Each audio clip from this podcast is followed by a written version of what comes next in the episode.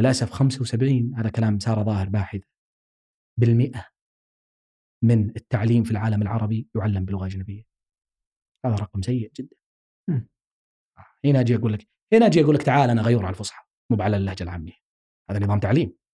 لكن الباحثين من علماء اللغة الحديث اللي يتهمهم التقليديين اللي لأنهم ما يشوفون الفصحى هذه يثورون ثورتهم إذا أحد قلل من أهمية اللغة وارتباطها بالهوية.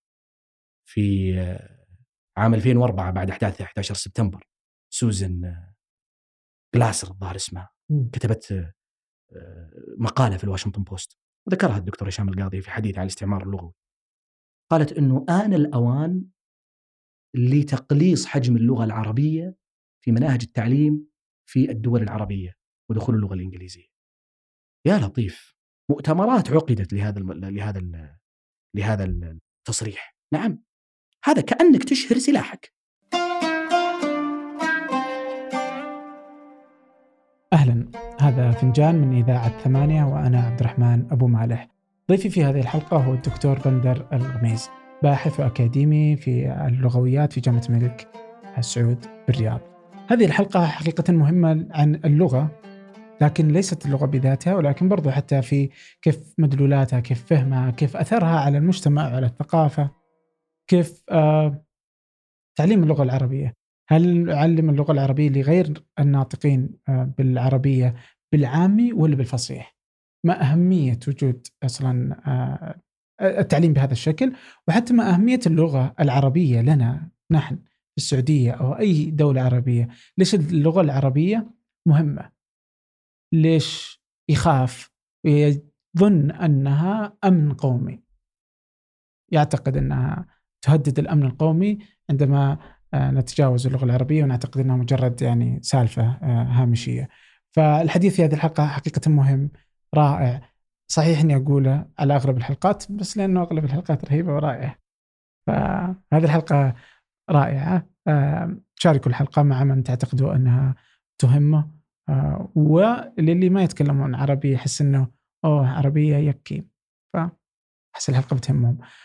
قبل أن نبدأ ود منكم تشاركوني أسماء للضيوف في فنجان، أسماء سواء في مجالات معينة أو تعرفون أن لديهم تجارب مميزة. شاركوني على إيميلي abumalex@8.com abumalex@8.com. أما الآن لنبدأ. أهلا بندر. وسهلا. يا أهلا وسهلا. أهلا وسهلا. في حلقة مع الدكتور محمد قاسم إيش قال أن اللغة العربية ميت. أوتش جدا والله. نعم، يلا حية جدا، تتنفس وموجودة.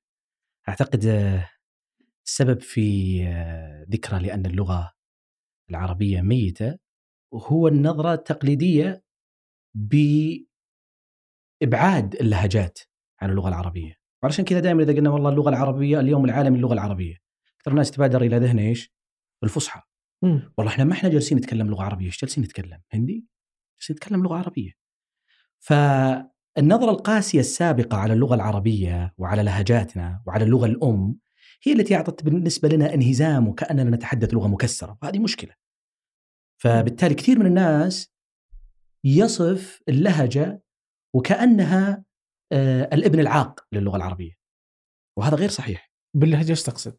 اللهجة المحلية، سواء حد لهجتنا أيا كانت. طب ولهجة مصر؟ ولهجة مصر، ولهجة المغرب، لبنان. كل نفس الشيء، كل اللهجات هذه كلها عربية. نعم، كلها طبعا تتأثر بمؤثرات خارجية لا شك، مثلها مثل أي لغة.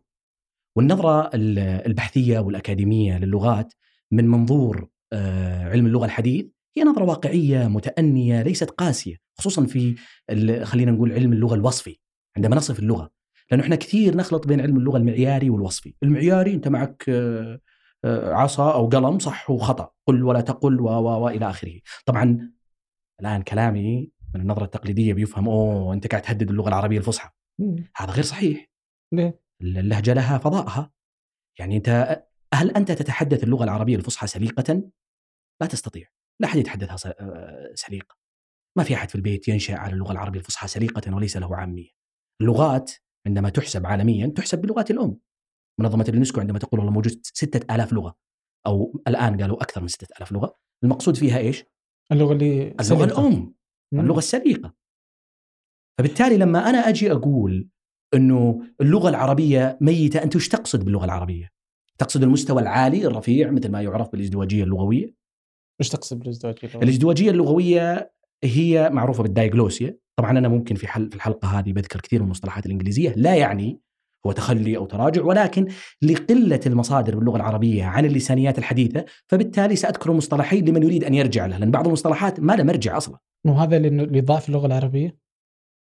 هذا لا يعني أن المشكلة في اللغة، وإنما المشكلة في وعاء اللغة والإنتاج المعرفي بسببنا نحن، وهذا أيضا لديه إشكال عند الحديث، لأنه بعض الناس كأنه ألقى سلاح، خلاص إحنا دولة أو أمة غير منتجة للمعرفة، فبالتالي نستسلم للغة الاستعمارية مثلا، أو اللغة المستعمرة، أو اللغة الدخيلة علينا التي تنتج المعرفة مثل الإنجليزية، فخلاص بالتالي ندرس بالإنجليزي. العربي ما لو درست بالعربي ما راح أقرأ الأبحاث الجديدة، ما راح أكون مع الجديد الآن، وهذا بيضعفنا. إذن هذا استسلام كامل وانهزام كامل. بس إنه صح، هو صح يعني، أقدر لكن ما استسلم، أقدر أكون عاطفي وأقول لك صح، اللغة العربية هي اللي لازم نتمسك فيها، وهي اللغة المدشنون. بس الأخير أنت بتوظفني لأن لغتي الإنجليزية جيدة ولا لا؟ أنا بكون أكثر معرفة لأن لغتي الإنجليزية جيدة ولا لا؟ يعني حتى لو في أي شيء، البودكاست، في أي شيء تبغى تسويه، عدم معرفتك باللغة الإنجليزية، أنت فاهم قديش كم هائل من المعرفة أنت ضيع على نفسك بس لأجل أني أتكلم عربي. طيب الكلام هذا أنا ما أدري أنت تتبناه ولا تقوله، لكن الكلام هذا خطير جدا. بس أنه صح؟ لا، غير صحيح. هذا الكلام خطير جدا ومهدد للأمن القومي بهذه اللفظة. نعم، المشكلة الآن أنا بقول لك الآن وجهة نظري. وجهات النظر أحيانا لا تكون مستندة على أبحاث، وإنما تستأنس بها، لأن وجهة النظر أحيانا تقصيها بحثيا صعب. واضح؟ لأنها تحتاج إلى عدد كبير من الأبحاث حتى تقول والله هذه وجهة النظر صحيحة. لكن خليني أبدأ لك من وجهة نظر إنسان داخل التخصص.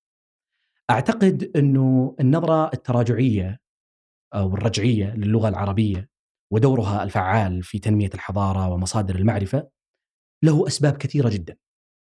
السبب الأول مثل ما ذكرت لك هو النظرة الدونية للهجات، وكأنها لغة مكسرة، أو كأنها شف لما نجي أقول لك لغة مكسرة هجين لما تسمى البيجن، مثل ما ذكرت لك من البحث اللي نتكلمها مع الهنود، هذه أو العمالة بشكل عام، هذه لها ظروفها معينة تنشأ في مجتمعات معينة، أو اللغة المولدة، وهي ليست لغة أم وليست لغة رسمية لأحد.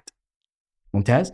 لكن اللهجة هي لغة أم ولغة سليمة وصحيحة من الناحية الوصفية وليست المعيارية، والدليل أن المتحدث بها يتحدث بها سليقة من غير أن يخطئ براحة كاملة، ويتحدث بها مع أمه، ويعرف الدخيل عليها، ويعرف متى يختارها.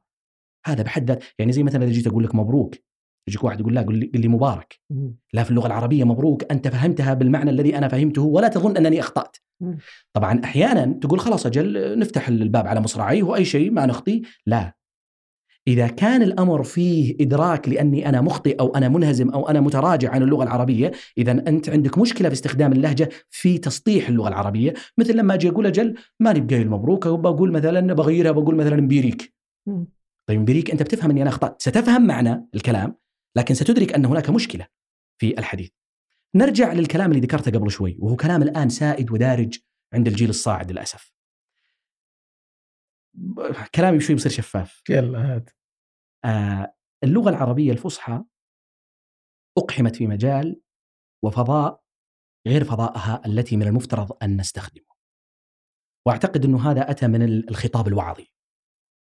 الخطاب الوعظي استخدم اللغة العربية في المعاملات اليومية، حتى أنه في اللغويات يسمى الريجستر، أي أنك تعرف هذه المجموعة من الناس التي تتحدث اللغة العربية. فبالتالي تجد مجموعة من الناس عندما يتحدث لك، وممكن نعرفهم سابقا بغض النظر عن الحكم عليهم سلبيا أو إيجابيا، نتكلم من الناحية اللغوية أنا فقط. لما تجي يقول لك مثلا كيف حالك، بارك الله فيك، أحسنت، مثلا يقول لك مثلا جزيت خيرا ومن هذا تعرفهم، تعرف الجروب المجموعة هذه بتعرفها مباشرة. إقحام اللغة في هذا المكان يعطيها ثقل، كأنك بالضبط لابس شماغ وبشت وداخل غرفة النوم بتنام. المكان غير صحيح، هذا مكان اللهجة استحلته خلاص. في المعاملات اليومية في الخطاب العادي هذا مكان لهجة، لكن في المقابل لا يعني أني ألبس بيجامة وأروح أداوم فيها، لا يعني أني أنا أستخدم العامية على المنبر، ولا يعني أني أنا أستخدم العامية في التعليم.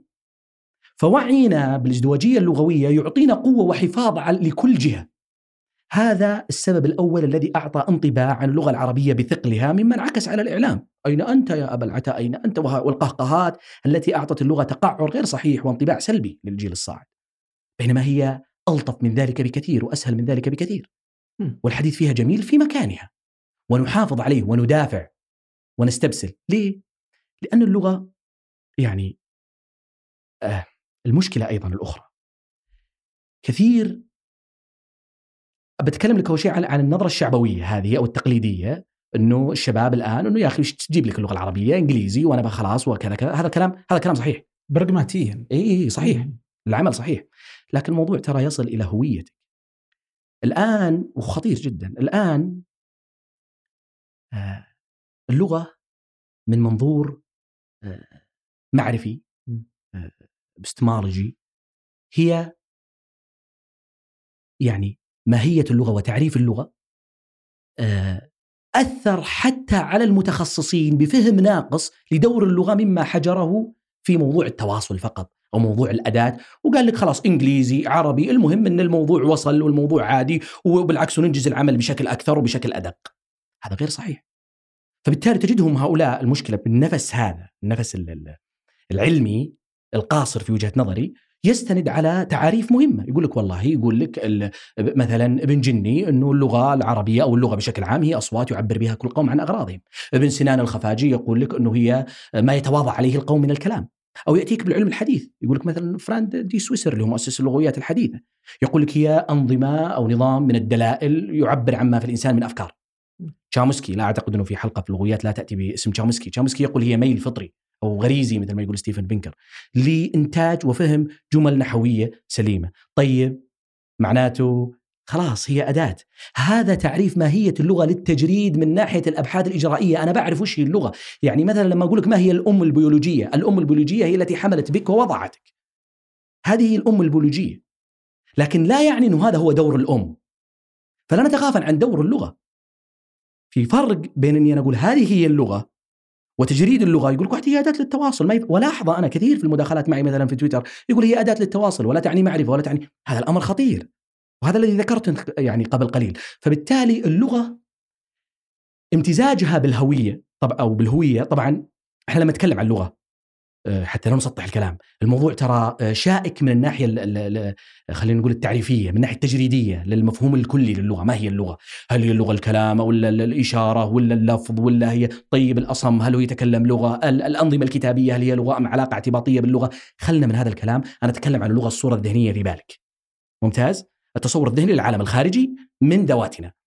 هذه اللغة مرتبطة بالهوية، والهوية هي الأخرى أيضا موضوعها شائك. ما هي الهوية؟ هل هي الهوية تعريف الذات أم هي الانتماء؟ هل هي الجنسية؟ هل هي العلم؟ هل هي الولاء؟ هناك فرق بين الانتماء والولاء. هل هي الولاء؟ هل هي الدين؟ هل هي العرق؟ أو هي خليط من كل هذا، أو هذه هي خليط من كل هذا. في يعني لغط كبير يدور حول الهوية، إلا أنه لا يكاد باحث من الباحثين يتحدث عن الهوية إلا وتكون اللغة عنصر أساسي من عناصر الهوية. بعض الباحثين يكون منفتح جدا ويقول هي عنصر من العناصر، وبعضهم يراها هي الأساس في الهوية. حتى بعضهم يقول أن اللغة هي أم الرموز الثقافية، أو يقول اللغة هوية ناطقة، لكل لغة ذخيرة أو لكل هوية ذخيرة لغوية. فكيف تعبر عن هويتك من غير لغة؟ ولهذا السبب يعني هناك مبحث علمي يسمى الأمن اللساني أو الأمن اللغوي. فبالتالي اهتزاز اللغة معك أنت اهتزاز بهويتك. والدليل الآن مثلا لما تشوف شخص مثلا لبناني وتريد أن تعرف بتراتبية من ناحية الهوية، ستقول عنه عربي مسيحي مثلا، إذا كان مسيحي لبناني. لماذا هذه التراتبية؟ لأن ديانته ممكن يغيرها بكرة، فيتخلص تماما من المسيحية ويصبح عضو فعال في مجتمع مسلم أو بوذي أو أيا كان. الجنسية في ساعة واحدة إذا أراد هو وأتيحت له الفرصة يصبح كندي. خلاص أنا ماني بلبناني، أنا في الأوراق الرسمية كندي، لكن أبدا لا يستطيع أن يتملص من هويته العربية. فهذه الهوية ستجعله يرجع للكينونة أو العالم العربي رضي أم أبى. ممتاز. طبعا هناك مشكلة. العربية، احنا نتكلم عن العربية كهوية وليست كعرق. ترى في خلط كبير في الموضوع. الدكتور عبد المجيد الطيب تكلم عن في كتابه منزلة اللغة بين اللغات، منزلة اللغة العربية بين اللغات، وتحدث عن انه الهوية، لانه العربية هي عرق ومن تحدث بلسان عربي فهو عربي، عربي العرق. لا، احنا ما نتكلم عن هذا الموضوع. الامازيغي اللي يتكلم لغة عربية يشاركك في الهوية ولا يشاركك في العرق، كذلك الفينيقي والكنعاني وغيره. فهذه الهوية أو الهوية التي شكلت هذا الكيان هي مرتبطة بشكل كبير بلغتك. والدليل الآن مثلا لما تجي تقول لي مثلا شعراء المهجر، دموس مثلا قلق عندما ما وجد أحد يتحدث مع اللغة العربية في البرازيل أظن، حتى دخل مقهى يعني سمعوا ناس يتحدثوا اللغة العربية فرح، قال لغة إذا وقعت على أسماعنا كانت لنا بردا على الأكباد، أنا حيث سرت أرى الأنام أحبتي والقوم قومي والبلاد بلادي، وكأن اللغة حولت البلاد لبلاده. بينما ستيف جوبز لا أحد يشاهد بصورته العربية مع أنه من أب سوري. ما هو السبب؟ وضياع الهوية اللغوية. إحنا لما نتكلم عن الهوية اللغوية وأنت تقول والله إنجليزي وقاعد يدخل الإنجليزي علينا حبة حبة وكذا، طبعا أنا نظرتي ترى ما هي نظرة تشاؤمية. ترى في ناس قاعد يقولون ضاعت اللغة، غير صحيح، وهذا كلامي في البداية يوم قال اللغة العربية لغة ميتة. لا أبدا، حية وتتنفس، أمورنا طيبة بالشركة، ولكن تحتاج تفعيل أكثر، تحتاج ولا تكفيها الغيرة والأنف اللغوية والعنصرية، ما راح يفيدنا. لغة أهل الجنة، لغة آدم عليه السلام، أفضل اللغات، هذا كلام لا أساس له، لا من الناحية العلمية ولا من الناحية البحثية نهائيا، ولا تقوم أصلا على دلائل ولا منهجيات بحثية، ولا يمكن الحكم عليها من هذه النواحي نهائيا. وهذا ميدان بحثي بائس. فبعض الناس يدافع عن اللغة العربية ولديه أنفة وغير لغة عربية، ولكنه أقل الناس خدمة له.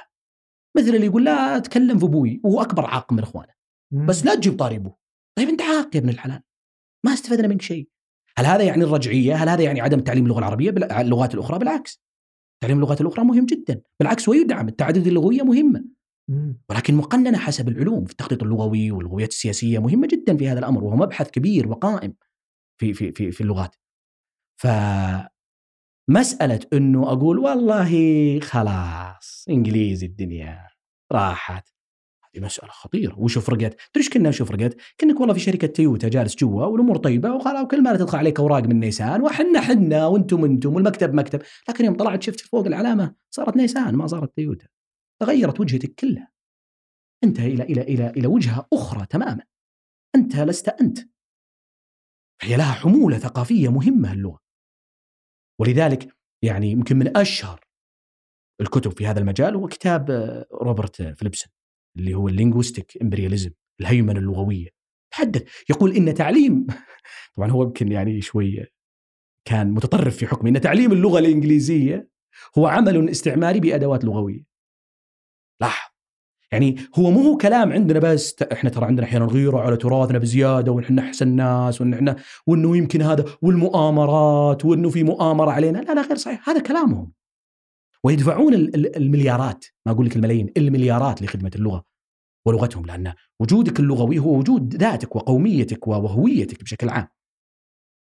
فلذلك بسمارت اللي هو السياسي الالماني قالوا له ايش افظع حدث حصل في القرن 18؟ قال اتخاذ الجالية الألمانية في أمريكا باللغة الإنجليزية لغة رسمية لهم.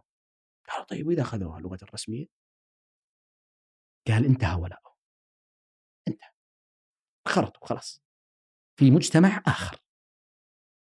ولذلك نسيت اسمه، الظاهر بورغل أو أحد الساسة في فرنسا، يقول إن اللغة الفرنسية فعلت ما لم تفعله الجيوش، أدت أداة قوية. وبالتالي يا أخي تعال للغة العربية، أنا ليش أروح بعيد؟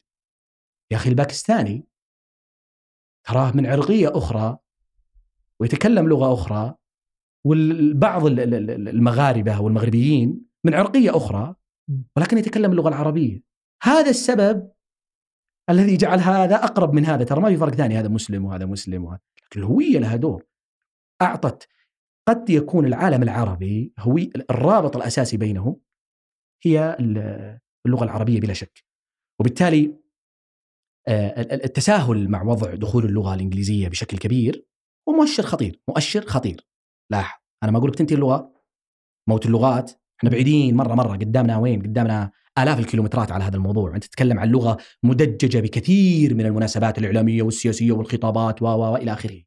لكن مشكلتنا في الانهزام، والدليل يقولون ذوادي، وهو باحث تونسي معروف، يقول إذا أردت أن تعرف كيف أن الإنسان بدأ ينسلخ من هويته لاحظ قبوله لغة أخرى في معاملاته اليومية التي لا تدعي ولا تحتاج إلى ذلك، خصوصا إذا صارت على المنصات الرسمية. كان يكون مثلا مؤتمر لجامعة سعودية يتحدث المقدم باللغة الإنجليزية وهو لا يوجد داعي للحديث، أحيانا يوجد داعي لكن نتكلم إذا لم يكن هناك داعي. فبالتالي يقول نحن الآن كأننا نساهم في صناعة الأمي المعاصر اللي هو ضيع مشيته ومشيت الحمام.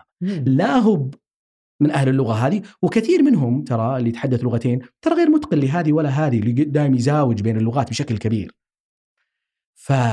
وهذا يسمى الآن في له مصطلح علمي يسمونه سيميولينغواليزم، غير البايولينغواليزم وغير المونولينغواليزم. المونولينغواليزم لا ولا ذا، أي سيميولينغواليزم لا تعددية لغوية، لا هو بهذا ولا هو بهذا.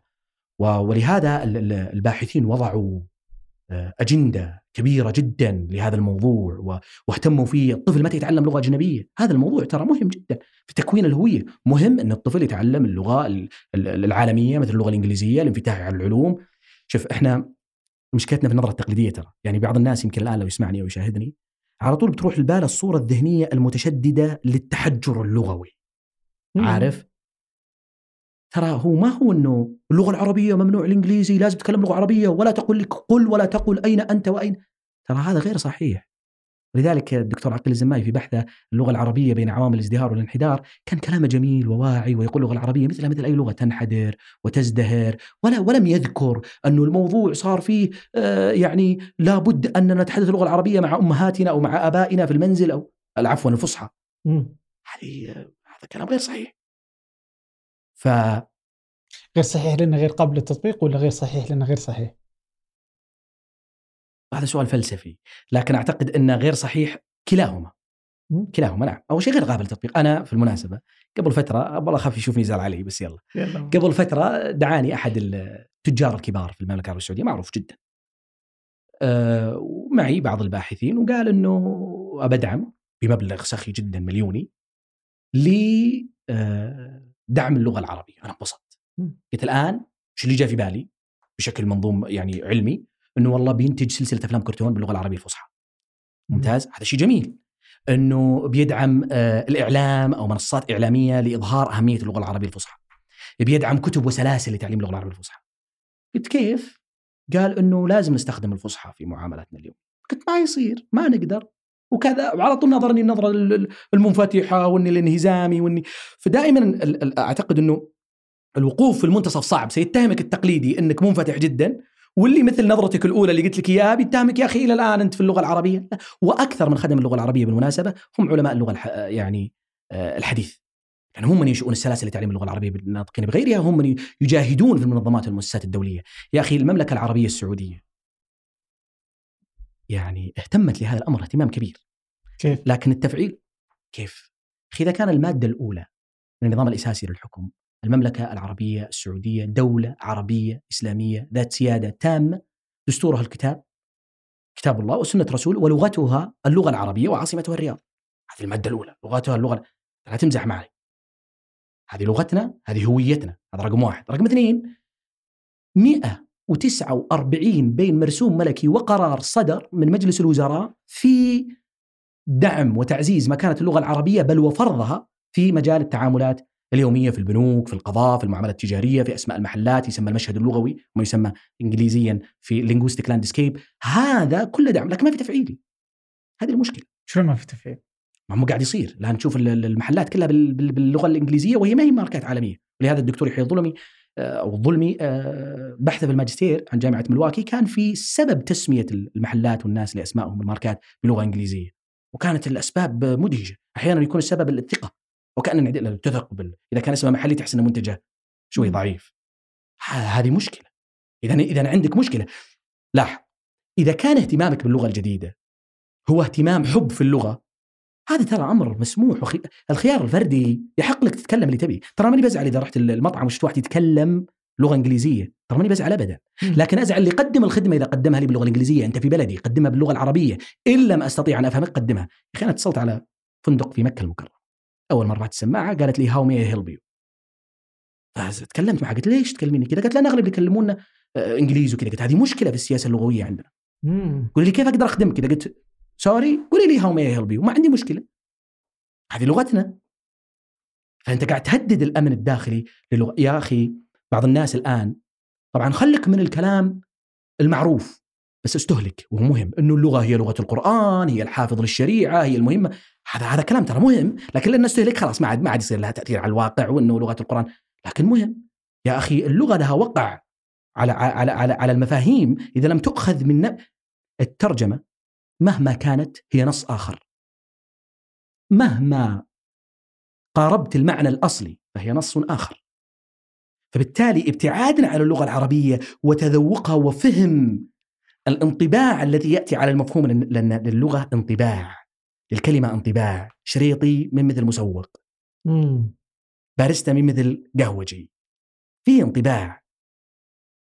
بس ما تحس إن باريستا أي هذا دقيقة أنا جالس أقول باريستا ورفع يدي اللي يسمع. طيب واضح إنه في فرق في تقبل الشخص أنت لو إنك قهوجي تقولي لا أنا باريستا، صح؟ صحيح طبعا. لا ما الكلمات عليها صحيح، هي لها حمولة ثقافية، لها حمولة ثقافية، بعد ثقافي. إذا قلت قهوة جبت تخيل هذا أكله بسديرية وفي الحوش قاعد تصلح نعناع وشاهي طبيعي. فبالتالي حضور اللغة العربية في التبديل لمثل هذه الألفاظ ووجود بديل لها مهم جدا. وأنا على فكرة ترى مبسوط إلى حد ما في دخول العامية في أماكن مفروض أن تدخل فيها الآن. لاحظ ترى تراجعت شوي الإنجليزية في السوشيال ميديا، في وسائل التواصل الاجتماعي، على أنا ترى بخطي واجد الله يعيني.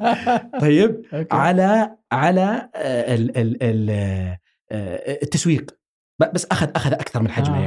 يعني جاك الشقردي مثلا في تطبيق التوصيل ازهلها ما أدري إيش، هذه أفضل أنك تجيب لي، لأنه لو جابها لغة عربية فصحى هو تقريبا في تعامل هذا الشخصي ليس مكانه، بتصير ثقيلة شوي، تحس فيه بعد. ولهذا السبب عندنا بعد في يعني المتعلم اللغة العربية لغة ثانية إذا كان يتكلم لغة عربية فصحى تحس الموضوع فيه بعد. فخلاصة الكلام أنه موجود وعي حكومي في المملكة العربية السعودية بشكل عام عن أهمية اللغة العربية وكونها أمن قومي، وهي ملف سيادي بلا شك. وهذا عزز امور كثيره مثل ما قلت لك. 149 تقريبا مرسوم قرار مجلس الوزراء عام 1404، الملك فهد رحمه الله عليه في مجلس الوزراء وجه كلامه لوزير الاعلام، حديث مباشر انه لاحظنا وجود وهن لغوي في التداولات التجاريه وفي المعاملات وفي اسماء المحلات. نحن يعون، لكن مشكله في التفعيل. ويبدو لي قانونيا، أنا ما أفهم في القانون كثير، يبدو لي القانون في فرق بين المرسوم الملكي والأمر الملكي، فبالتالي المرسوم في مساحة لعدم التطبيق يبدو لي. فما ما ما ما يفرضه يبدو لي القانون أنه يغلق المحل لأجل أنهم، أنا ما أعرف صراحة. لكن هل في وعي؟ في وعي. هل في تفعيل؟ للأسف التفعيل ما هو هذاك الزود. لكن الباحثين من علماء اللغة الحديث اللي يتهمهم التقليديين اللي لأنهم ما يشوفون الفصحى هذه يثورون ثورتهم إذا أحد قلل من أهمية اللغة وارتباطها بالهوية. في عام 2004 بعد أحداث 11 سبتمبر سوزن غلاسر الظاهر اسمها كتبت مقالة في الواشنطن بوست، وذكرها الدكتور هشام القاضي في حديث عن الاستعمار اللغوي. قالت أنه آن الأوان لتقليص حجم اللغة العربية في مناهج التعليم في الدول العربية ودخول اللغة الإنجليزية. يا لطيف، مؤتمرات عقدت لهذا التصريح. نعم، هذا كأنك تشهر سلاحك، أنت تشهر سلاحك على هوية وقومية. يجيك واحد، نرجع الكلام قبل شوي، يا أخي خلاص لا تعلم اللغة الإنجليزية. يا أخي أنا أنا أسمع كل يوم بودكاست باللغة الإنجليزية، أطور عيالي أعلمهم اللغة الإنجليزية، أولادي اللغة مهمة جدا، ما ننكر هذا. والتعددية اللغوية مهمة أيضا، لكن لا يعني بالتراجع. صدمك في معلومة، كنت تشوف إحنا وضعنا في المملكة العربية السعودية زين لأسباب كثيرة. السبب الأول ترى إحنا ما عندنا، أنا سولفت واجد أكس والله مستمتع هذا وأنت تقول لي طيب تقول لي 55 دقيقة توكل على الله. بس اللغة العربية في المملكة العربية السعودية، دخول اللغة الإنجليزية دخول اختياري ترى، يعني إحنا حابين أنت هذا الشيء ما يهز الغيرة اللغوية ترى. لكن تخيل لو أن مثلا لك حدود مع دولة لغتها غير اللغة العربية وتحاول أنها تزاحمك وتفرض لغتها في بعض الأمور وتدخلها في تعليمك هنا بيصير الموضوع ترى إحنا مرتاحين وإحنا ما نحس أننا كل المملكة العربية السعودية تتكلم لغة واحدة بغض النظر عن اللهجات.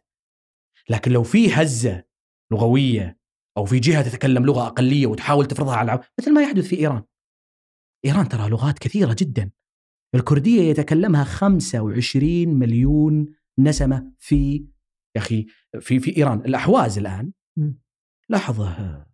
لاحظ عنصريتهم اللغوية للغة العربية واهتمامهم، لأنهم يشعرون بالتهديد لوجهتهم وتغيير نسيجهم الاجتماعي من ناحية اللغة. ليه؟ لأن في لغة فارسية قاعدة تزاحمة في التعليم. احنا في اللغة العربية في المملكة العربية السعودية ما احنا حاسين في هالموضوع، فبالتالي هو في دخول للغة الإنجليزية قوي، لكن دخول اختياري، دخول خلينا نقول دخول ترف في بعض الأمور. ما لو جاء أحد وفرض وأشهر سلاحه اللغوي، لا أعتقد إنه نظرتنا بتختلف، ما راح تصير نظرتنا التقليدية. لأنه لو أصدمك إنه للأسف 75 هذا كلام سارة ظاهر باحثة بالمئة من التعليم في العالم العربي يعلم بلغة أجنبية. هذا رقم سيء جدا. هنا أجي أقول لك تعال أنا غير على الفصحى مو على اللهجة العامية. هذا نظام تعليم. الفصحى هي رابط أساسي بين الدول. أنت تدري أنه فرانسو الأول في فرنسا أصدر قرار ملكي بجعل التعاملات والتداولات في فرنسا كلها بلهجة باريس حتى يضع وجهه وبوصرة لباريس، لهجة باريس. أنت عندك في اللغة العربية النموذج محلول، عندك لغة معيارية جاهزة الفصحى، ما يحتاج. تخيلوا إحنا ما عندنا فصحى، يلا وش نعمل النقاش اللي بيصير، وش اللهجة الرسمية اللي صح؟ هذا صاير ترى في أمريكا الآن. اللغة المعيارية في أمريكا واللهجة المعيارية هي لهجة تقريبا شيكاغو وميشيغان، هي لهجة ترى بالأخير، بس الناس تداولت عليها. هي مهيب شيء. والدليل لو تجيب واحد من تكساس مثلا تقول له والله تكلم بلهجة مقدمي الأخبار، صعب عليه. لكن تجيب واحد مغربي وواحد من تبوك والثاني من خلينا نقول من بيروت، قلت لهم تكلموا الغرب فصح جاهزين متواطئ عليها، ولا أحد يحس أن هذه لك ولا هذه لي ولا هي للجميع. هذا نموذج محلول. قالت جدتي يلا من فضلك جاهزين، ممتاز. إيه، فالوضع اللي قاعد يصير الآن أنه تسطيح واختزال اللغة باستلال بعض التعاريف البحثية لأنها أداة تواصل مثل ما ذكرنا. أعتقد أنه نظرة قاصرة جدا. هي صحيحة في الجانب البحث الإجرائي، أنا أبحث في اللغة، ما هي اللغة، هذه اللغة، لكن ما هو دور اللغة؟ لا. طيب وش دور اللغة؟ دور اللغة ذكرناه في الأمن القومي، في الأمن اللساني، ملف سيادي، تعبير لهويتك. يا أخي أنا بقول لك شيء، إحنا لازم نفعل اللغة حتى في أنشطتنا وبرامجنا الحكومية. ترى إحنا هذه الناس على فكرة، خلينا نقول يصير يعني إحنا في السعودية ترى كويسين، بس أتكلم عن اللغة العربية حاضرة بشكل كبير مقارنة بالدول العربية الأخرى. بس ما تحس إنها بدأت؟ ألا هذه تقول مؤتمرات. أتذكر في مؤتمرات تصير هنا عادي تلقاها بالإنجليزي وكل الحضور سعودي والمقدم سعودي والضيوف الجلسة سعوديين كلهم يتكلمون بالإنجليزي. والله ليتهم يتكلمون بالإنجليزي، يتكلمون إنجليزي عربي، لا هو إنجليزي ولا أردة وردة. لو يتكلمون بالإنجليزي قلنا على الأقل اختاروا لغة تجمعهم من ناحية علمية بيتكلموا فيها، مع أنها فيها مشكلة أيضا وتخالف المراسيم الملكية. في المرسوم الملكي لا تتحدث اللغة العربية ولا تعلم إلا لغرض تعليمها فقط. نعم، يعني ما تجي والله تدرس مثلا درس لي التاريخ ولا علم الاجتماع باللغة الإنجليزية، عندك مشكلة أنت. وهذا قصور أيضا في جانب الترجمة، والترجمة عندنا منذ تأسيس المملكة العربية السعودية توحيدها إلى عام 2019 المرصد السعودي للترجمة ترجمنا 5600 تقريبا 40 كتاب بس، عدد ضيق الصدر. فعلا. والترجمة هو أعلى عمل نبيل وأكبر عمل نبيل لخدمة اللغة العربية بشكل عام وجهود الترجمة، عشان ما تصير في باريستا، يصير في مكانها كلمة ثانية حلوة. طب وش المشكلة؟ طب وش المشكلة لو كان باريستا؟ مو يقول لك إنه اللغة العربية تستعير دائما ولا يعيبها الاستعارات؟ نعم. فايش المشكلة؟ عادي ممكن يكون باريستا صح؟ والله شوف أنا بقول لك الحين يطلع شوف أنت المشكلة، أنا عندي مين مشكلة باريستا؟ المشكلة ليش إنه بستاشيو وقعها أفضل من فستق على مبادرة هذولا شو اسمه متحدث اللغة العربية، مبادرة جميلة. أوكي. اختلف معك وسير. ليه؟ أنا أتفق معك بالمناسبة، هو صحيح ووقعها ليه هو تراجع.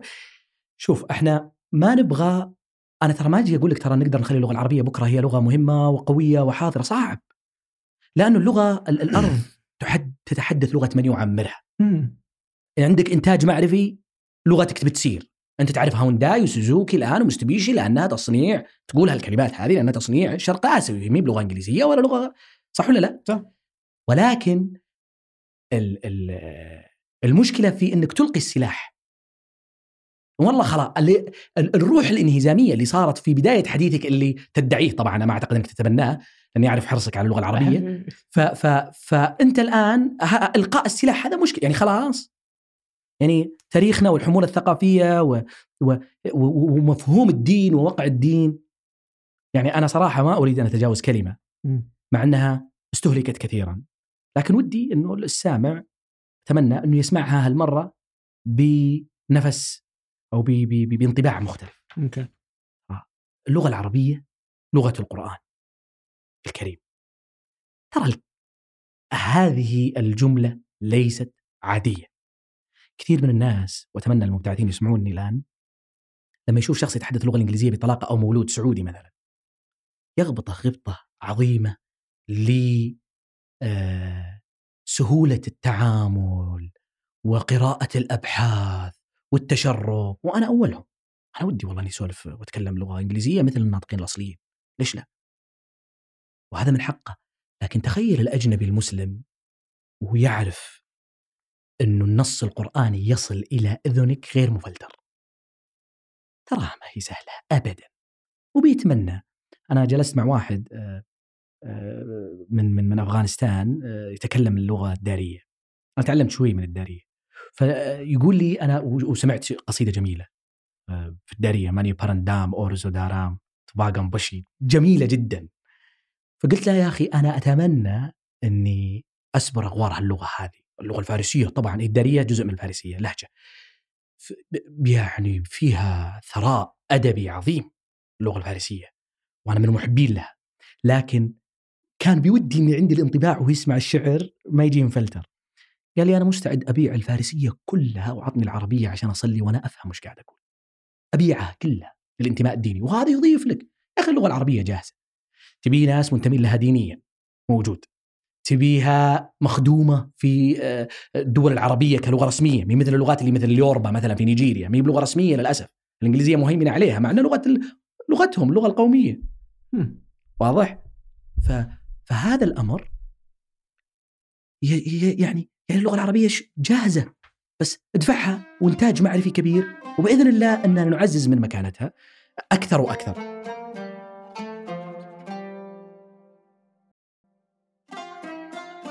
طيب أنت شو تقول إنه مثلاً في السعودية إنه المسألة هذه مسألة ترف دخول اللغة، شو تحس إنه تؤدي نفس الأداء؟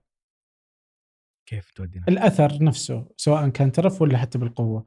دائماً إنك أنت صارت اللغة الإنجليزية اليوم يعني كذا الأطفال وأشوفها مثلاً حتى مثلاً في العائلة ولا برا، يا حليلة ولدي ما يعرف يتكلم عربي، عارفها مثلا، يعرفها، او كذا اللي صاروا يتكلموا معهم بالانجليزي ويقول لي او ما شاء الله يعرف يتكلم انجليزي، وما يهمش العربي حريق فجالسه تؤدي نفس الاداء اللي كانه احد جالس يعني بدال ما هو يعطيك اياها بالقوه، يمكن هذه قوه ناعمه، جالسه الانجليزيه تدخل في كل بيت سعودي، تاثر نفس الاثر، تسحب احيانا العربيه واحيانا تشيلها وترجعها، والأثر واحد على الدولة كلها. صحيح، أنا أتفق معك أنه الدخول هو نفسه، دخل من هنا ولا دخل من هنا، لكن المشكلة أنه الدخول الاختياري هذا لم يبني ردة فعل وغيرة على اللغة العربية، وتحس إن في واحد قاعد يزاحمك في هويتك في داخل المملكة العربية السعودية.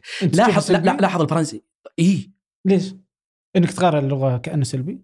لا، شيء جميل. أوكي. لا، غير علمية، مو بغيرة تقول لي إن لغتنا أفضل لغة في العالم، ولا لغتنا هي لغة آدم، ولا لغة أهل الجنة، ولا لغة، هذا كلام غير منطقي وغير علمي. غيرة للأمن القومي، أمن قومي. لاحظ الكلمة.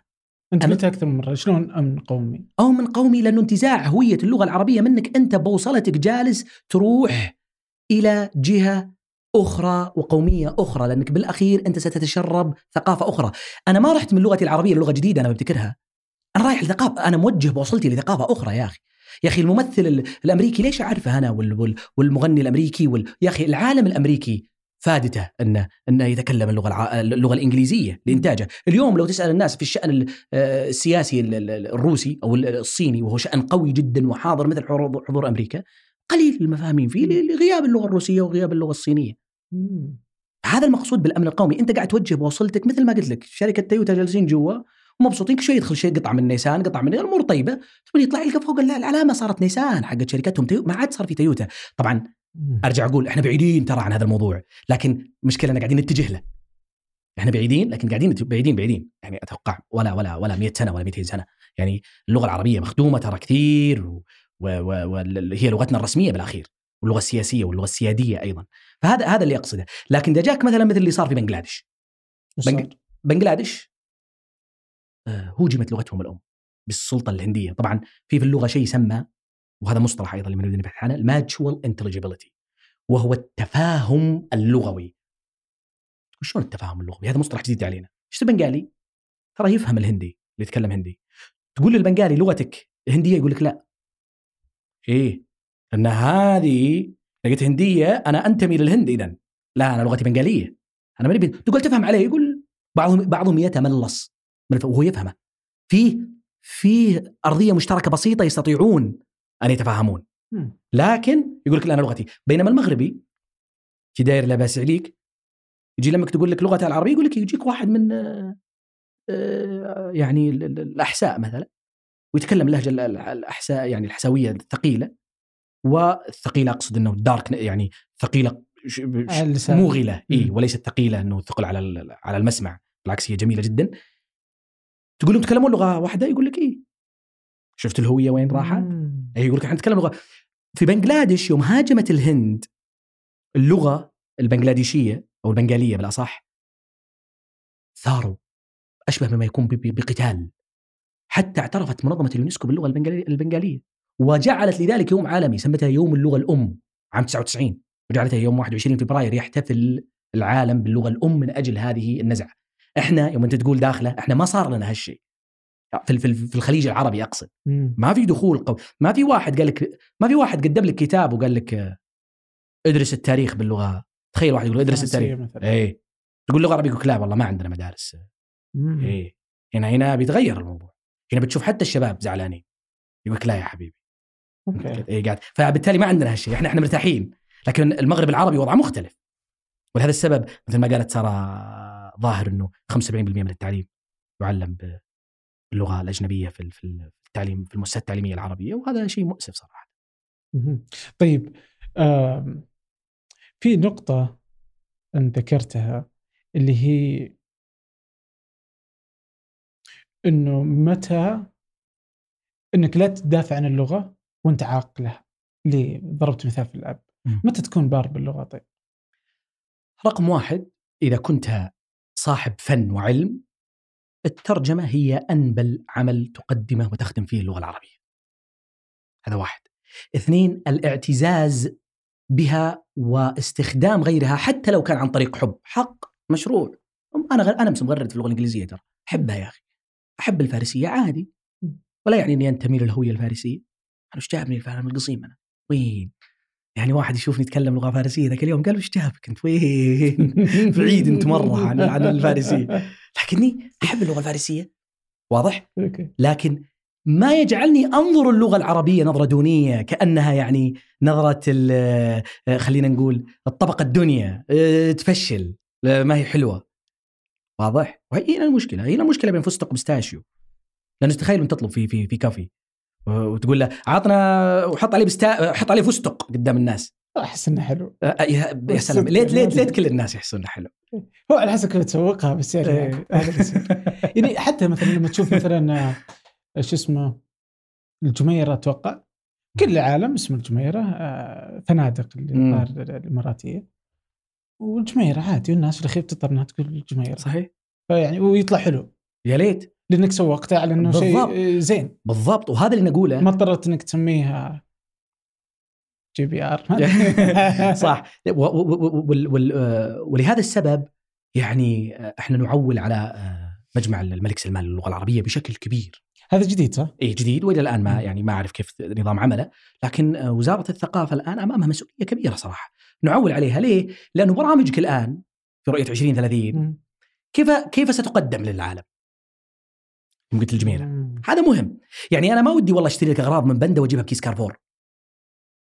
أنا ما ودي والله أقدمها طيب وشيء ينسب لك ونجاح قوي وتقدمه بلغة ثانية. مشكلة. هل يعني أنه الانكفاء على الذات والانطواء؟ لا، غير صحيح. فعلا اللغة العربية غير متداولة في الخارج. الإنجليزي بيوصلك للروسي بيفهم كلامك صحيح، لكن ممكن أن تبدأ بموضوع المسميات، بموضوع التعاملات، بموضوع تقديم اللغة العربية قبل في الخدمات داخل البرامج، ثم تأتي اللغة العالمية اللي هي اللغة الإنجليزية. فهنا فرصة كبيرة لتسمية بعض الأمور. يا أخي الدرعية الآن صار لها اسم ورونق، الناس تلبس يعني فنايل وكاتب عليها الدرعية. شفتم في بريطانيا وفي كذا مبسوط ودرعية. حلو إنه يدخل الاسم هذا العربي والنطق العربي وحرف العين، وإنه فيه جميل جدا. وبإمكاننا دفع هذه العجلة بشكل أكبر يعني. يعني رهيب لما تشوف زي كذا، ولا حتى العلا صحيح. بس اللي يزعلك برضو مثلا زي نيوم. نيوم عادي ما ادري يعني يعني اوكي سم اي اسم طيب، بس يعني اسم عادي خلاص بنطلع طيب. بس يجيك مثلا جدة داون تاون. ليش داون تاون؟ ما نفهم صح خلينا تصير كذا اللي ايوه يعني اللي يمديك تقول اي شيء يعني يمديك تخليها زي ما هي والناس بتتعود عليها، بس احنا نحتاج تفعيل. بس في انت جبت هنا نقطة الخجل. نعم اوكي. واحس انها حلوة لانها تندرج بعد اذا نزلناها من اللغة. احس اذا نزلت للهجة انه الناس تخجل من لهجاتها. جميل.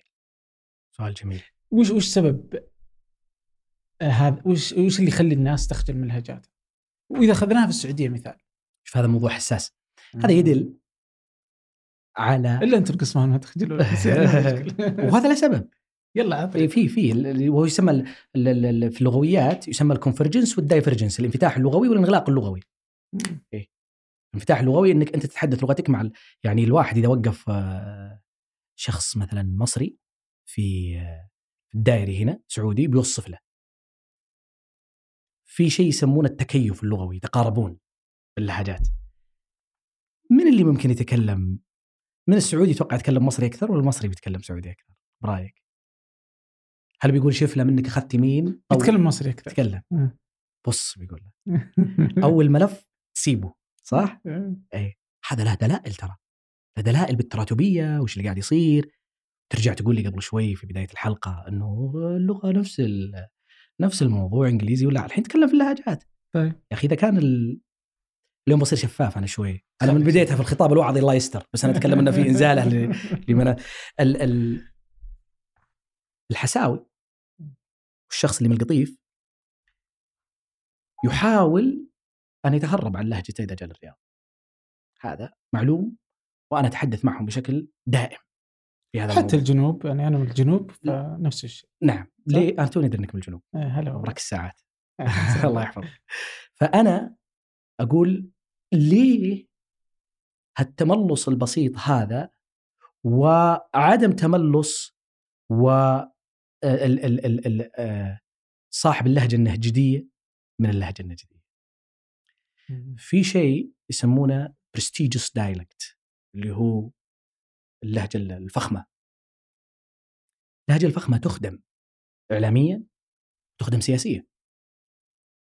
تروح تكتب في جوجل الحين نجدي أرابيك يقول لك the dialect of the royal family of Saudi Arabia.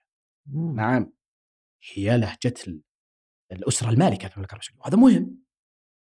فبالتالي أخذت اللهجة النجدية الله يحييك طال عمرك لها وقع. شفت الوقع هذا؟ أنا ودي بس أستطرد. شفت الوقع هذا الجميل اللي قاعد تحسه الآن؟ طال لها وقع لا توصلها الترجمة صح؟ هذا خوفي أنا في مفاهيم مقاصد الشريعة عندما يذهب هذا الوقع من الحديث النبوي والحديث القدسي والآية القرآنية إذا صار في تراجع عن الفصحى في التعليم يروح هالانطباع.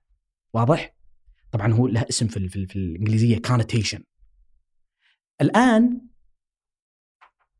تقول لي الخجل.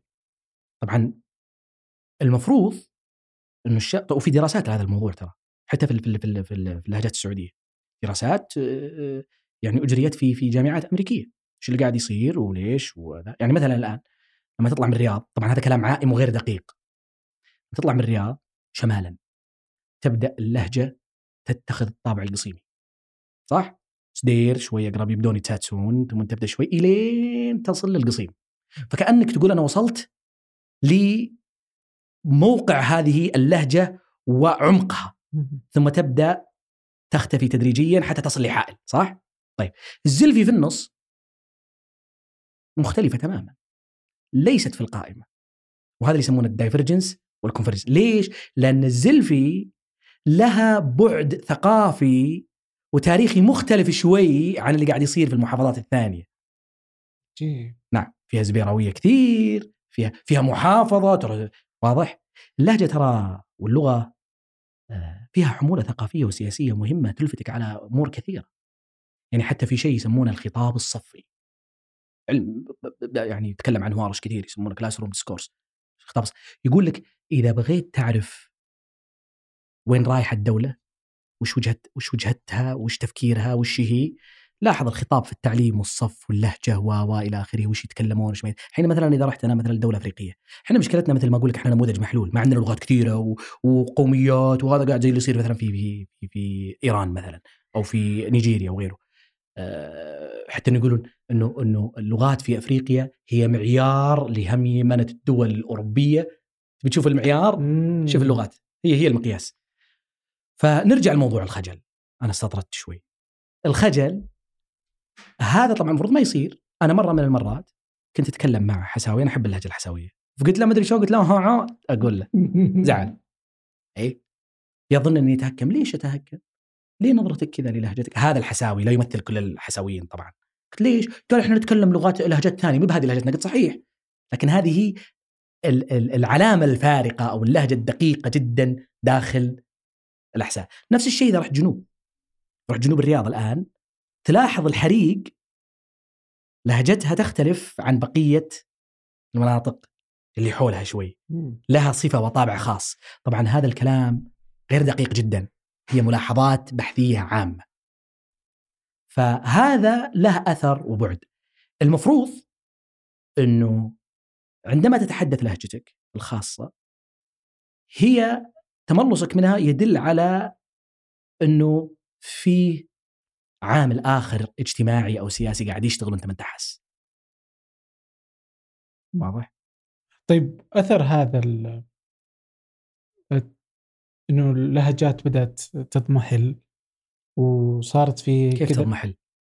في لهجة بيضاء هي اللي تأكل كل عدا ذلك. طبعا تعريف اللهجة البيضاء وتعريف الفصحى والعامية ترى هذا لهجة بيضاء يعني، بس إنه وين حدودها؟ يعني بدأوا يحاول يقسم، بدأوا يباحث مصري مشهور حاول يقسم الفصحى.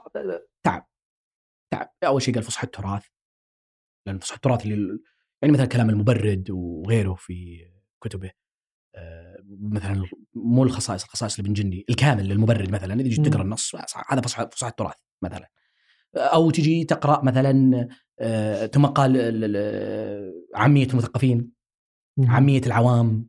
حاول الحدود، رسم الحدود ترى صعب جدا. بس يعني إنه في لهجة إذا تكلمتها ما تعرف أنت من أي مكان.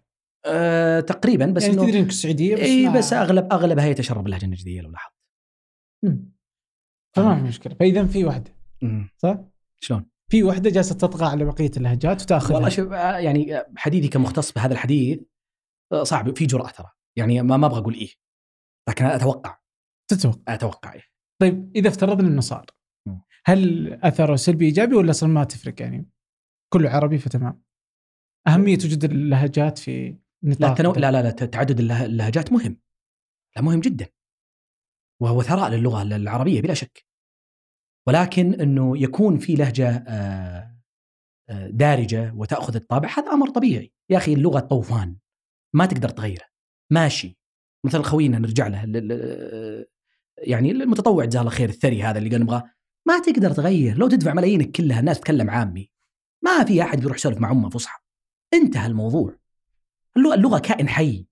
يقول مؤسس علم اللغويات الاجتماعية في كل ميل من هذه الكرة الأرضية تتغير 3 أشياء، الماء والتربة واللغة. في كل ميل تلاحظ بيتكم في الجنوب عندكم كلمات بيب عند القرية اللي جنبكم، صح ولا لا؟ هذا أمر طبيعي وأمر حيوي. لكن وين المشكلة؟ هذا لا يتناقض مع كلامنا قبل شوي. المشكلة إذا حلت اللغة الإنجليزية، ما تشوفني فرحان قبل شوي وما أقول لك دخول لهجات إلى حد معين في فضائها في عندنا الآن وبدأ ياخذ شوي، صار تسويقنا حلو شوي، صارت دعايتنا حلوة مفهومة قريبة للقلب، وقعها إلى يعني محدودية مع يعني مهمة. طيب أنت قبل شوي كذا تقول إنه الفصحى مفترض إنها عادية، وفي نفس الوقت تقول إن تراجع عن الفصحى إنه شيء مزعج. كيف الفصحى عادية؟ يعني إنه لهجتنا العامية ليست بالضرورة إنه نجلس إذا نبغى نعلم الناس ونؤكد على وجود اللغة العربية إنها الفصحى، يعني نقدر نقول إنها هي اللي ميتة لأن ما نتكلمها بالسليقة. إذا عرفنا إن لا، كلمة ميتة ترى خطيرة جدا. وين ميتة؟ طيب أوكي يعني إيه طيب أوكي إذا عرفنا النص اللي عندك الآن وش هو، عربي والإنجليزي؟ عربي. طيب وش تكتب فيه؟ عامي. الكتاب فنجان، وصف فنجان عندك اليوم تكتب في الفصحى ولا في العامية؟ فصحى. وين ميتة؟ إيه بس هو إيش يقول لك تعريف اللغة؟ أيوة اللغة الحية هي اللي يتكلمها ناسها بالسليقة بدون لا يتعلمون. طيب من يتحدث الفصحى اليوم بالسليقة؟ لا أحد. هذا الميتة لا غير صحيح، هي موجودة لكنها مستوى من المستويات. يا أخي أنا بجي أقول لك الحين كثيرش كنت تقول لي من اللي يلبس اليوم بشت وشماغ وينام في البيت في غرفة النوم، ما أقول لك هذه مهي بمكانها للنوم. اللغة فيها تراتبية. طيب واضح. لكن هل مات الزي السعودي؟ لا خلاص ما مات، لكن انا بلبس في البيت بيجامه او عفوا مثلا خلينا نقول الملابس الداخليه السعوديه او القميص السعودي. طيب القميص السعودي هذا اللي اذا جيت البسه لا يعني اني ابدله، طبعا في الملابس عادي ما لي علاقه بس يعني مثال هو. طيب ما يعني اني ابدله ببيجامه جايه من برا واقول والله هذا مكانها. لا لا لا، خليك في نطاقك، الموضوع جميل، وعلم اللغات وتعلم منها وادعم التعددية اللغوية. ترى الباحثين في السياسة اللغوية الآن والتخطيط اللغوي يرون التعددية اللغوية مهمة جدا حتى في المدارس، ومبسوطين على دخول اللغة الصينية بالذات. نعم. ليه؟ لأنك تعليم لغة واحدة وحدك عليها ترى يعطي طابع نوعا ما، طابع في نفس استعماري. واضح. ولهذا السبب وجهتنا كلها غرب وأمثلتنا كلها غرب، رايح غرب. ترى الشرق ترى مو بشوي. وهذا المملكة العربية السعودية حاولت أن تتقارب مع الشرق حتى في تعليم اللغة العربية. والمناسبة المملكة ترى لها جهود كبيرة جدا في دعم ملف اللغة العربية دبلوماسية، وهذا يعني أمر لا بد أن يشاهد. مثل ما إحنا قاعدين نقول إنه في تراجع، إحنا نحتاج ندعم، الإعلام قاعد يعني يحوسنا، لكن ما يعني أننا لا ننسى الجهود الكبيرة التي ترعاها حكومة المملكة العربية السعودية. زين شاطني. يعني أول شيء إذا جيت تتحدث عن مكانة أي لغة، تعرفوا شو دوري المحترفين الإنجليزي فيه؟ اللغات إذا تبغى خلاص هذا المكان اللي تعال هناك فيه اللعبة الأصلية، منظمة الأمم المتحدة. وينك أنت يا لغتك من منظمة الأمم المتحدة؟ أنت موجود؟ إذن أنت حاضر في كثير من المنظمات التابعة لها، وكثير من المنظمات ستتأثر بذلك. المملكة العربية السعودية والدول العربية ومملكة المغرب بالذات قدمت جهد كبير جدا لابد أن يشكر من الناحية الدبلوماسية. في فرق ترى بين حضور اللغة العربية دبلوماسيا وحضورها واقعيا تفعيل. ترى حتى الحضور الدبلوماسي مهم. منظمة الأمم المتحدة من إنشائها عام 45 القرن الماضي كانت لغة إنجليزية وفرنسية. دورتها الثالثة عقدت في بيروت. تداولوا الحديث داخل الجمعية باللغة العربية. هذه أول انفراجة، الأمور طيبة. عام 54 وافقوا، شوف عشان تحس الموضوع اللغوي مو بسهولة، الناس شوفه من منظور آخر، ولهذا فرانسوا الأول انتبه له. ولهذا يقول السياسي أنه تفعلت اللغة الفرنسية ما لم تفعله الجيوش. في عام 54 سمحوا للغة لترجمة وثائق ومستندات الجمعية العمومية في الأمم المتحدة إلى اللغة العربية 4,000 صفحة فقط. لاحظ فقط مستفزة. إيه فقط. ليه؟ لا وعلى تكلفة جامعة الدول العربية هي اللي تدفع. إيه مو إحنا اللي ندفع. بس 4,000. عام 60 سمحوا للدول العربية باستخدام أو الترجمة التحريرية مفتوحة عادي، ما عاد صارت 4,000 صفحة، وتستخدم اللغة العربية إذا أقيمت الجمعية أو عقدت في الأقاليم العربية. هذا عام 60 طبعا، هذا كله بضغط سياسي، 22 عضو موجود فيها من الدول العربية. عام 66 جت الانفراجة القوية اللي هو قالوا نسمح للترجمة الفورية. دخل الموضوع الشفهي الآن. إيه الأمور زانت في اللغة العربية. الآن اللغة العربية الواقعية جميلة ترى. اللغة العربية سابقتها لغات كثيرة ترى صناعيا وحضاريا. اللغة الألمانية مين موجودة؟ ما هي من ضمن اللغات الست الآن في مجموعة الأمم المتحدة، وتحضر اللغة العربية ترى. هذا مو شيء مو سهل. بعض الناس يقول احنا كثار، لا في أكثر. البنغاليين أكثر منك يتكلمون. الهندية، اللغة الهندية، البنغالية لا ممكن حولنا. اللغة الهندية فوق 500 مليون يتكلمها. اللغة الهندية أعلم أنه عندهم لغات كثيرة. تتكلم الهندية أكثر من 500 مليون يتكلمها. أنت عندك الإحصاءات في الناطقين الأصليين باللغة العربية بين 270 مليون إلى 400 مليون. طبعا شفت الفرق. ليش الأبحاث تتكلم كذا؟ لأنه في جدل في تعريف من هو الناطق الأصلي باللغة. هل هو الناطق اللي يكتبه وما يكتبه، أو طب إذا صار في عربي ساكن في فرنسا نحسبه ولا ما نحسبه؟ إذا كان ما سواليف طويلة. لا وجدل قائم من هو الناطق الأصلي، من هو الناطق الثاني، من هو هذا. بس بحد أدناه 270 مليون. حلو. لكن لا يعني ترى انك دخلت علشان كذا. دخلت انت بضغط دبلوماسي كبير تشكر عليه حكومة العراق، المملكة المغربية والمملكة العربية السعودية. عام 73 في 18 سبتمبر أعلنت الجمعية العمومية اللي هي الأمم المتحدة في دخول اللغة العربية لغة رسمية في التعاملات وفي المجلس التنفيذي لليونسكو. ايش معناته هذا؟ معناته المنظمات الأخرى كلها الآن ستعترف باللغة العربية الدارجة لها، مثلا منظمة المتحدة للأغذية والزراعة، منظمة العفو الدولي، أطباء بلا حدود. منظمات كبيرة الآن صارت تعترف باللغة العربية في تداولاتها. يا أخي عندك مثلا بعد هذا الاعتراف الدكتور محمود المحمود وكيل معهد اللغة العربية في جامعة الملك سعود، أمسي عليه بالخير، وهو صراحة من أكثر يعني الباحثين اللي أراهم له جهد كبير وقارئ نهم في هذا الموضوع، جهوده كبيرة مع مركز الملك عبد الله لخدمة اللغة العربية. إذا أنت تبغى نتكلم عن الجهود تكلمنا، يعني مثلا المركز وش قاعد يقدم. بس يعني أنا بتخيل إنه إلى يعني هذا تصوري كذا كواحد من بعيد عن المشهد. نعم. اللي أنت تسوونه إنه السعودية ما لها دور أقدر أشوفه أنا كمتابع ومهتم من خارج المنظومة العلمية أو في الجامعة. يعني لا جامعاتنا يعني كذا ما أشوف يعني أتخيل كذا إذا أجنبي يبغى يتعلم عربي فهو يا ما بيروح الأردن يا بيروح مصر يا بيروح مدري وين، صح؟ ما يجي على الأرجح السعودية كخيار. عاد ما أدري وش تبعاتها، بس أنت الحين مفترض أنك في المنظومة. مبسوط أنا. إيه والله على سؤالك هذا، أحبك حبيبي. شكرا. لأنه أنت لمست جرح. طيب هات إيش السالفة وبعدين أجيك شغلات. السالفة هذه اللي قاعد يهاجموني عليها كثير مختصين تدريس اللهجات، بجيك بعدين. لكن اللي قاعد أقول لك إياه الله يحفظك الآن مثلا في تقول أنت مش قاعد تشوف، أنا بخليك تشوف الآن مش قاعد يصير. وشكرا لفنجان ولهذا السؤال لعله يصل جهد المملكة العربية السعودية الدبلوماسي. حتى ما الحين نفرح بزيادة، هو جهد دبلوماسي ومهم. ليه نقول جهد دبلوماسي؟ لأن الموضوع أمن لساني وأمن قومي، حتى لو ما كان موجود تحت أنا موجود كلغة.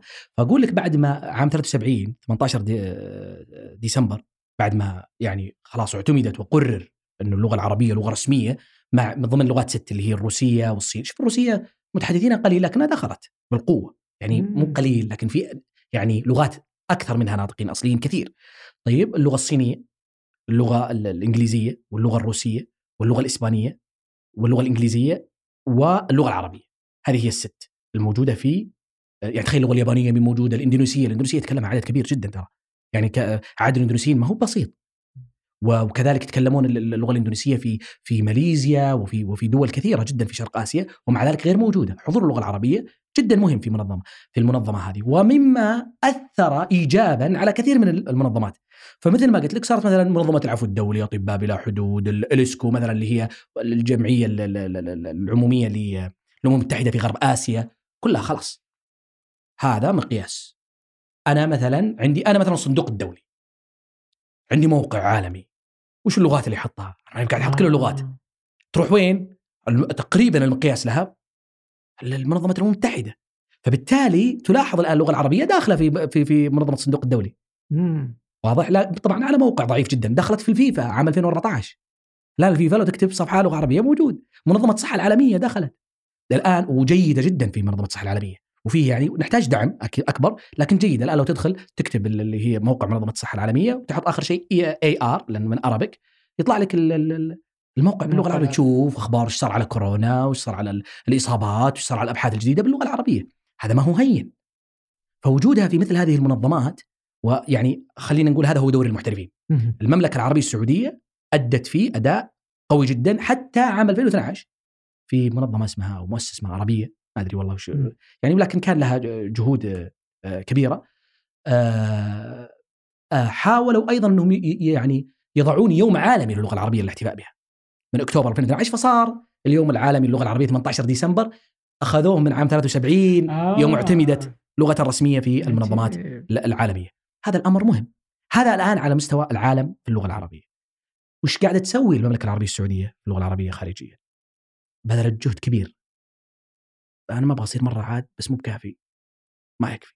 أنا بقول لك ليش ما يكفي.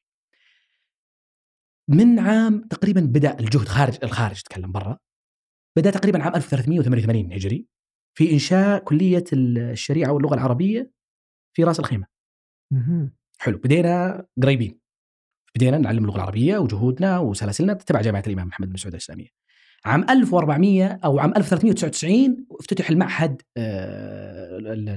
اسمه معهد العلوم الإسلامية والعربية في موريتانيا، وخرج آلاف الطلاب. ممتاز. وأيضا تابع لجامعة الإمام محمد بن سعود الإسلامية، وهذا كان له نتاج كبير. ترى أنت لما تسوق لغتك هناك أنت تسوق لنفسك. وبعلمك الآن موضع ومكان خطير قاعد يصير في اللغات في المعاهد الخارجية ورحلات يعني قمت فيها في أوزبكستان، وكنت في درست اللغة العربية أيضا في ميشيغان ستيت يونيفرسيتي، وشاهدت شيء صراحة ظاهرة غير جيدة للغة العربية، اللي هو أنه تعليم اللغة العربية مسلوب من المملكة العربية السعودية في هذه الأماكن، خصوصا في في في تخصصات الدراسات الشرق أوسطية، مما جعل طبعا أنت بتعلم واحد الآن أجنبي اللغة العربية فهو سيلبس النظارة الآن وسيشاهد العالم العربي. فأنت كيف قاعد تصور المملكة العربية السعودية في المناهج؟ أنا كنت حضرت في دراسات العالمية، كان حاضر وزير الخارجية جون كيري. ليش حضر لهذا المكان؟ لأن موضوع اللغات مهم. لاحظ وزير الخارجية ليش ما راح ما حضر إلا في الجامعة، ما راح للكلية هذه جون كيري، وألقى في محاضرته تكلم عن أهمية اللغات. قدمت المملكة العربية السعودية بورقة عن داعش بطريقة سيئة. طيب من اللي ماسكها السلسلة؟ ماسكها ما أبغى أتكلم، لكن يعني ناس من برا المملكة العربية السعودية ماسكين السلاسل اللغوية والثقافية هناك. فأنا أعلمك شلون تشوف المملكة العربية السعودية يا جون ويا جوزيف. شفت شلون؟ هي الموضوع بسيط. لكن السعودية قدمت جهد. أنا ما قلنا تراجعت، يعني مثلا قلنا في معهد في بريطانيا وأغلق، ثم عام 1401 معهد في جيبوتي ولا يزال قائم وممتاز جدا للعلوم الإسلامية والعربية، ثم راحت لطوكيو عام 1402 تقريبا ولا يزال موجود. كذلك في إندونيسيا طبعا معهد العلوم العربية والإسلامية إندونيسيا عظيم جدا، وجتني دعوة منهم الصيف الماضي من معهد النجاح. وهذا المعهد الاستقبال والحفاوة والفرح، وانت تدخل الفناء وتشوف كل شيء باللغة العربية. وعندك الحين مثلا أنا مثلا لغة ألمانية كذا بجذب الناس لي صعب. أنت عندك يا أخي عامل الدين مهم، عارف؟ مع أنه بالعكس أنا أنصح، وجهة نظري الآن هو تقديم اللغة عنصر محايد. تدري ليش؟ لأن الآن مثلا عام 1490 عفوا عام 1390 أنا قدمت مرة عام 1390 أو عفوا عام 1000 لا لا لا لا قريب هذا الكلام عام 1410 عام 1410 أنشأت المملكة العربية السعودية معهد العلوم الإسلامية والعربية في واشنطن. ممتاز. كان قوي وحاضر ويخرج يجونا ناس من البرازيل ويجونا ناس من المكسيك. أنت تتكلم عن معهد في واشنطن يجونا ناس من القارتين الأمريكيتين. ممتاز. هذا وكان يصدر مجلات مثل مجلة منار السبيل وغيره دورية. هذا المعهد أغلق طبعا. هذا آخر ممكن تتفاجأ، هو مقر الملحقية السعودية الثقافية. نعم السابق طبعا هو كان معهد العلوم ليش أغلق؟ يعني اللي صارت الأحداث السياسية واللخبطة اللي صارت. فالسعودية يوم كانت بنفسها المتزن الوسطي الجميل، ولكنها اضطرت أن تتهم في بعض الجهات المغرضة والمعادية في أنها قاعدة تنشر الوهابية والكلام طيب يا أخي خلاص اسحب الموضوع، قدم لغة عربية مسوقة محايدة يا أخي، قدم عنصر محايد يا أخي. أنا كنت في جامعة نور سلطان اللي هو عفوا نور مبارك، نور سلطان هذا هو الحاكم السابق لكازاخستان، ومبارك اللي هو حسين مبارك. ف المعهد كان يقدم اللغة بطريقة تقريبا في جامعة الفارابي وفي جامعة نور مبارك بطريقة شبه محايدة، ولكن ما في حضور صراحة للمملكة العربية السعودية. نحن قدمنا دورة تبع مركز الملك عبد الله لخدمة اللغة العربية. فهذا هو حضور المملكة وجهودها دبلوماسيا وإنشاء المعاهد. الموضوع جيد صحيح، إحنا من زمان ما إنشأنا معهد، لكن لا يعني أنك تتراجع بعد ما صارت الاتهامات السياسية وأنك قاعد تعلم الإسلام وأنك قاعد تفهم كيف وأنه المناهج وأنه قاعد اللي يصير. طيب يا أخي خلاص لا تسحب كل الموضوع، أبقى اللغة العربية حاضرة موجودة. وكان أيضا كراسي بحثية جميلة يا أخي، كرسي الملك عبد العزيز في جامعة كاليفورنيا كان يدعم اللغة العربية، كرسي الملك عبد العزيز في جامعة بولونيا في إيطاليا، كرسي الملك فهد في جامعة هارفارد دفع له $5 ملايين لخدمة اللغة العربية. في برنامج كامل في جامعة أركانسا، برنامج كامل في أمريكا اسمه برنامج الدراسات الشرق الأوسطية، برنامج الملك فهد دراسات الشرق الأوسطية. فموجود في في في في دعم خارجي، لكن هل إحنا هذا الدعم الآن قاعد يحصل؟ أنا ما أدري، ممكن في أنا ما أشوف، ممكن أنه مجمع الملك سلمان الآن يحضر شيء كبير، لكن حضورك أنت في الخارج كلغة عربية مثل ما قلت لك قبل شوي في الدراسات الشرق الأوسطية وغيره، ترى أنت ستسوق لنفسك بطريقة ذكية. قدم لغة عربية في برامج مثل النيلك، مثلا نير إيستر لانجويج أند كالتشرز اللي هو دراسات الشرق الأدنى، لغات الشرق الأدنى. أدخل على الخط، الفارسية داخلة على الخط وبقوة، العبرية داخلة على الخط وبقوة، وتسوق لإيران. كنا ندرس الفارسية وكان كل الحديث عن إيران، اللي يدرسوا العربية ما شفت، أنا درست العربية هناك ما شفت ولا مرة حديث عن المملكة العربية السعودية ولا مرة. ليه؟ وين جهود؟ ليش ما يصير مثال القطعة اللي في المطالعة عن جهود المملكة العربية السعودية في إغاثة اليمن؟ تعال يا عارف قصدي يا مارك، اقر شوف وش قاعد يصير. هذا مهم حضورك الآن، وانت عندك قوة يا أخي جاهزة تقريبا، غير الإنتاج المعرفي احنا صراحة متراجعين والصناعي، لكن في أمور كثيرة تدعمك. 22 دولة تتكلم اللغة، في قوميات كبيرة ما في دولة، يعني مثل الكردية ما لهم دولة تتكلم لغتهم لغة رسمية، هم متشتتين. البلوشية مثلا لغة بلوشية 7 ملايين نسمة يتكلمون لغة بلوشية، ما عندهم أحد يتبناهم. انت عندك 22 دولة جاهزة لأن ترفع هذا يعني الراية في تقدم اللغة العربية. ولا وزيدك من الشعر بيت في شغف لتعلم اللغة العربية. الجمعية الأمريكية للغات تقول أنه زاد عدد المتعلمين والإقبال على اللغة العربية 123% من بين 2002 إلى 2009 في تعلم اللغة العربية. وين دورك أنت في السلاسل والمناهج؟ أنتجنا سلاسل. شوف أنا ما أبغى يعني أصير قاسي، وين دورك؟ إحنا تكلمنا عن الدور قبل شوي الدبلوماسي وتكلمنا عن المعاهد، لكن نحتاج أكثر، نحتاج تفعيل أكثر. أتوقع أنك تحتاج هنا إلى أنه عمل منظم. نعم. مو يعني جهود مثل من جامعة الإمام ولا جامعة هذا اللي صاير كذا أنه أحد يسويها، بس ما في شيء منظم. أنا عارف شو أبغى أسوي كذا مثلا إذا كان مركز الملك سلمان العالمي للغة ولا أي مجمع الملك سلمان. شو مركز الملك عبد الله قدم جهود كبيرة صراحة، يشكر عليها الأستاذ الدكتور عبد الله الوشمي اللي سواه مو بشوي، لكن في الإمكانيات المتاحة. الدول تدفع مليارات لتسويق اللغة، لأن بالأخير في نقطة جوهرية هنا. شكرا لقيادتك الحوار بهالطريقة هذه، أنت قاعد توديني لمناطق جوهرية. المملكة العربية السعودية أظن، أزعم اللي يشوفه، أنها تدعم اللغة العربية من باب أنها واجب، من باب أنه واجب إنساني وديني. احنا نحتاج ندعم اللغة العربية من ناحية احترافية تعود بالنفع علينا. احنا تقدمه علشان كذا تشوف نقدم فلوس والموضوع باهت شوي، لا قدمه بذكاء احترافي. ويوجد أبحاث قوية تقام، أنا ما أقول أنه موجود مختصين، موجود مجلة كاملة في الاقتصاد المعرفي أو في الاقتصاد اللغوي يشرف عليها أيضا الدكتور عبد الله محمود، وهو يعني هذا مجاله صراحة. أنا بعيد شوي في التداولية، بس أنت أخذتنا سوري في الجهود. فهذا مثلا طب رجعني لجرحك. الجرح أوه الجرح اللي هناك حق يوم قلت لي الأردن. الأردن تدري أنه 83%، هذا بحث نشر في اليونسكو واللي نشره الدكتور محمود المعود. شوف كيف فضل أنه اللغة العربية صارت في اليونسكو، تنشر في اليونسكو الكلام هذا. والدكتور محمود ألقى كلمة في اليونسكو باللغة العربية معتزا بها، خلاص أنت ترجم، لكن ما يقدر يتكلم مثلا الهندي بالهندية هناك.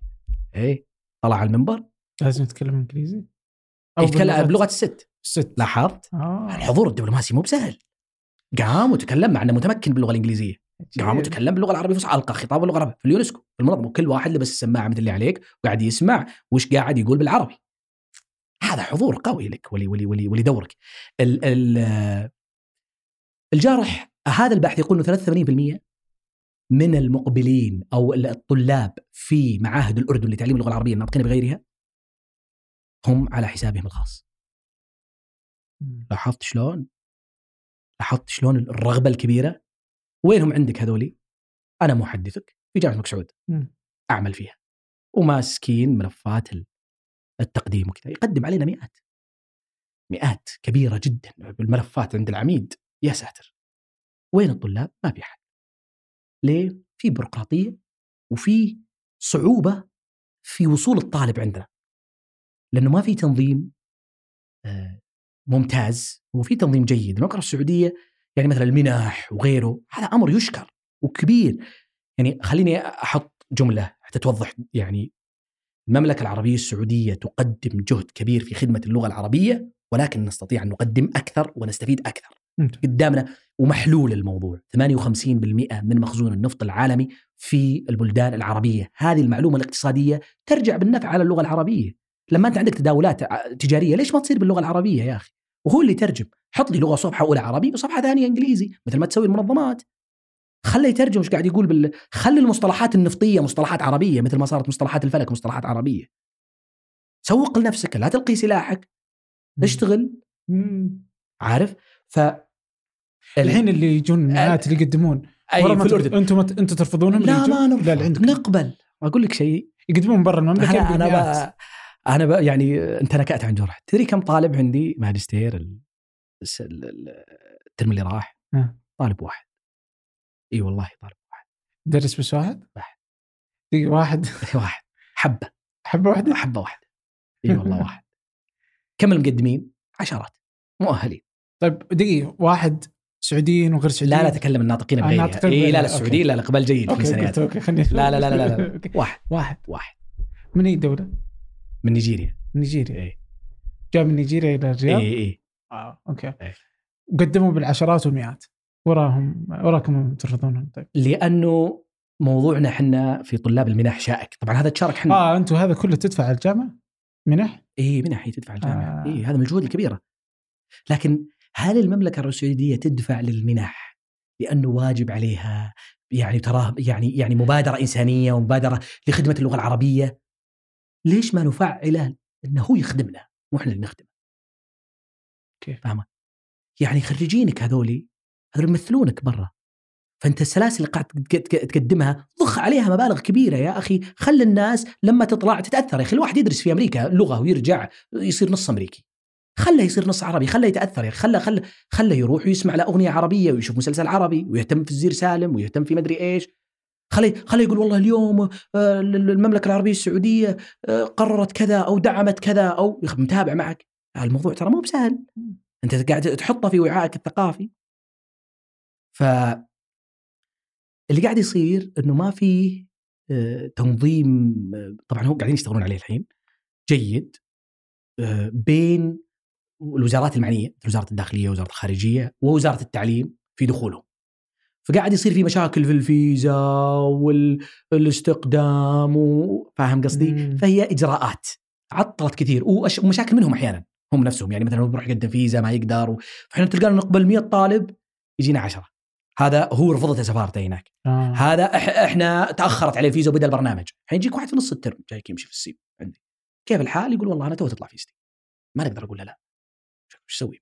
طيب الحين لكن في الأردن الموضوع أسهل، غير إنه إحنا ندرس الفصحى ترى بس. وأنا هذه أنا جاي بسألك هنا السؤال. نعم. الحين أتذكر كان في الأردن مثلا مرة كنت في الأردن قبل كم شهر، وصادفني مدرسة ما أعرفها، كذا كنت جالس في قهوة وجت قالت إنه بس أعرفك فنجان وكذا، بس خلني أقول لك قصة.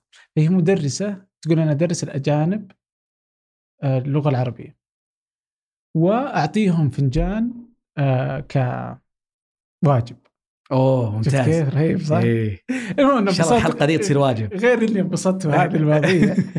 بس إنه فهي تقول إنه أنت تتكلمون اللهجة العام، أنا أبغاهم يتعلمون اللهجة. أنا أقول طب العربية الفصحى ما أنا دخل فيها.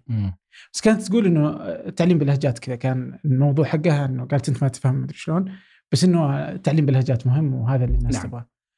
فاستغربت يعني كيف إنه حتى ظهر في حلقة سابقة مع واحد ألماني كان يتعلم عربي بيحكي عربي، بس إنه ما تفيد اللغة العربية الفصحى في حديثها مع الناس، وإنه عندنا في السعودية ما أدري جالس يصير. هل إنه تعلمون بس واضح إن الحين قبل شيء إنك تعلمون بالفصحى، طب ما في تحديات من إذا أنت تشتكي ورا متغير ممنوع، من اللي مانعك علمني عليه. شوف في نظرة تقليدية إنه تعليم وتقعيد اللهجات وبيزعلون عليه واجد. أنت بتزعل عليه المختصين. طب إيش تقعيد إنك تقعد اللهجة، تقعد لها شلون تتكلم اللهجة، تحط لها قواعد. إنه هذا يهدد الفصحى، واضح، ويكون تعلمها سهل مما يجعل الفصحى تتراجع. هذا الكلام صحيح جزئيا. تعليم اللغة العربية أول شيء أنت أعرف ليش هذا الشخص جالس يتعلم. في تعليم اللغات لأغراض خاصة. أنت ليش جالس تتعلم؟ تتعلم عشان الدين، تتعلم عشان التعليم، تدخل تخصص عندنا مثلا في جامعة الملك سعود المفترض، وهذا الطبيعي وهذا المفروض يصير في المعاهد الست. المملكة العربية السعودية عندنا 6 معاهد تعليم اللغة العربية الناطقين بغيرها في الجامعات. نعم، جامعة الإمام، جامعة الملك سعود، القصيم، المجمع، أم القرى، الجامعة الإسلامية، جامعة الملك عبد العزيز، هذول 6. وعندنا 3 معاهد تجارية. ولا شوف ها يلا وين التجاري في الموضوع؟ ما فيها. الحين عندك الآن جالية أجنبية كبيرة جدا تبغى تتعلم اللغة العربية. إيه بشكل أنا جوالي ما يوقف. يتصلونيه. ولا مهندسين وكبار في في في في في شركات يبغى يتعلم اللغة، يبغى يدخل معك، يبغى يصير صديقك. لأنه ما راح يصير صديقك إذا قلت له أنت في معلوم أبدا. والدليل ما تشوف واحد الآن طالع الاستراحة معهم واحد باكستاني خويهم يلعب معهم بلوت أو يروح مسافر معهم ضحك وسوالف إلا ما ندر. ليه؟ لأنه في عزلة لغوية، قاعد يتكلم لغة هجين أو فصحى. شوف حقين اللي يتكلمون فصحى في البهو الجامعة جامعة سعود يضحك عليه. أين أنت يا؟ هل هناك هل لي بكوبين من القهوة داخل؟ شفت؟ أنا ضد هذا الشيء. أنا ضد إنه شفت الفصحى مسلم عليها، لا ترى مو معناته إذا قلنا ندافع عن الفصحى إنك تتكلم كذا. لا يا أخي، قل أبغى كوب قهوة عادي الموضوع. لكن لا تقول لا أحب لي منك تقول can you give me a cup of coffee please. إيه زي اللي بواجد. لكن هذا اللي قاعد يصير إنه هذه النظرة يعني دائمة، وأيضا نظرة إشكالية بحثية. تجي تدرس اللهجة أي لهجة بتدرس، هذه نظرة وليش اخترت هذه اللهجة وبنضيع، وهذا أيضا كلام سليم وصحيح. وجهة نظري الخاصة إنه التعليم يجب أن يكون باللغة العربية الفصحى للقراءة والكتابة بشكل كامل، ولكن غرف وتعليم المحادثة المفترض أنها تكون باللغة العامية حتى لا تتسبب في عزلة اجتماعية بين المتعلم والمجتمع. ولهذا السبب متعلمي اللغة العربية متقوقعين عندنا، لكن في أمريكا مثلا أو في فرنسا يتعلم اللهجة الفرنسية واللغة الفرنسية تلقاه ممكن أنه يصادق فرنسيين أو ممكن يصادق. عندنا ما صعب جدا تجد واحد مثلا يعني خلينا مثلا من النظرة أنه بعضهم مثلا من جنسيات احنا تعودنا عليها، مثلا يجونك بنغاليين يتعلمون عندنا وهنود وغيره. تعال يجيك كندي مثلا، انا كان عندي طالب كندي وكان عندي طالب بريطاني يتعلم اللغه العربيه، حاول جاهدا ثقيل يعني ترى يصير ثقيل طينه اللي يتكلم. فعلا هذا الواقع، صرت ثقيل طينه. وهذا اللي قلت لك انا تلبس بشت وتدخل تنام، صرت ثقيل تسولف معي ما يصير. فلازم نعلم اللهجات. الاردن سعت لذلك وعلمت اللهجات مع الفصحى. مصر سعد، ولذلك أغلب البرامج موجودة. حنا ويننا من هذا الموضوع يا أخي؟ ليش يعني الآن مثلا موركس، نادر موركس باحث معروف في التداولية في أفعال الكلام وغيره، يقول أنه الأفعال الكلام اللي هو طبعا الحديث المباشر في التداول وكذا غيره، الأفعال التي تنجز كلاميا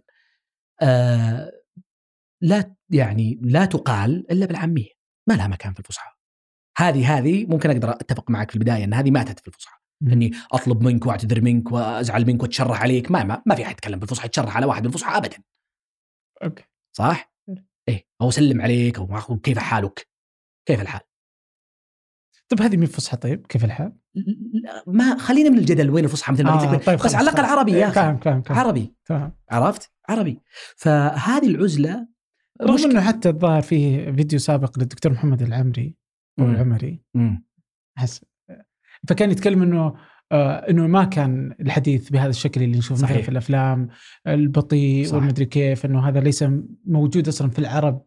صحيح. قط صحيح. ما كان موجود تقعر هذا. اي وانه ما كان حتى موجود، يعني انه اللهجات وهذه انها موجوده من حتى سيبويه وغيره، انه يوم رصدها في الكتاب انه كان كله موجود، سواء اللي يغير اللهجات او اللي ياكل نهايه الحرف مثلا في تهامه ولا غيره، يعني انه هذه كانت موجوده عند العرب من زمان فما هي مستحدثه.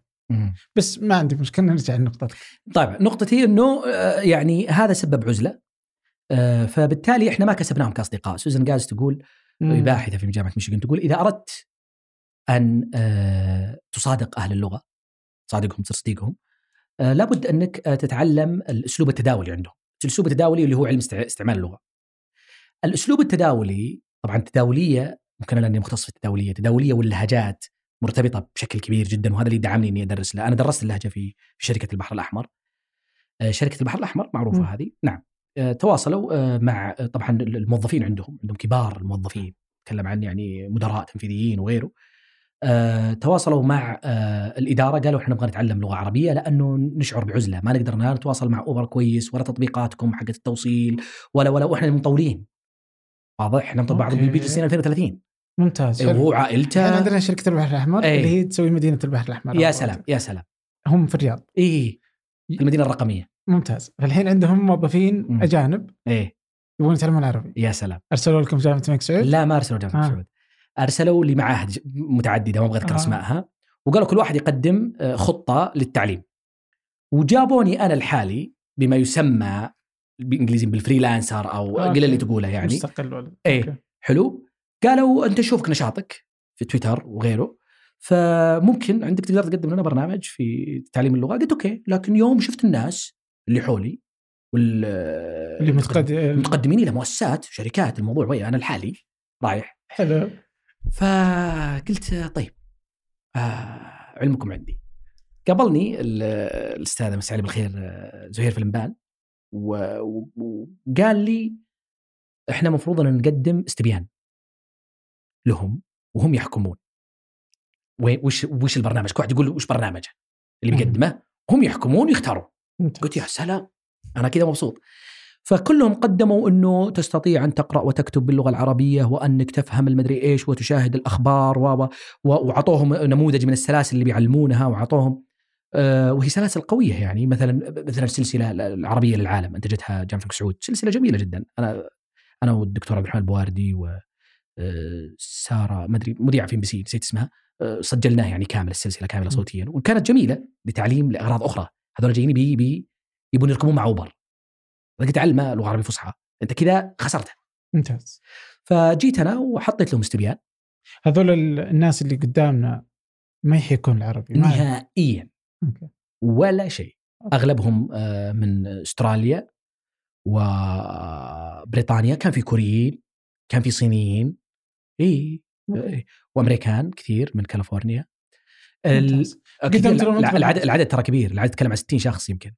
اي كلهم مدراء وكبار، اللي ماسك التسويق كله هناك برضه في شركه البحر الاحمر كان معنا.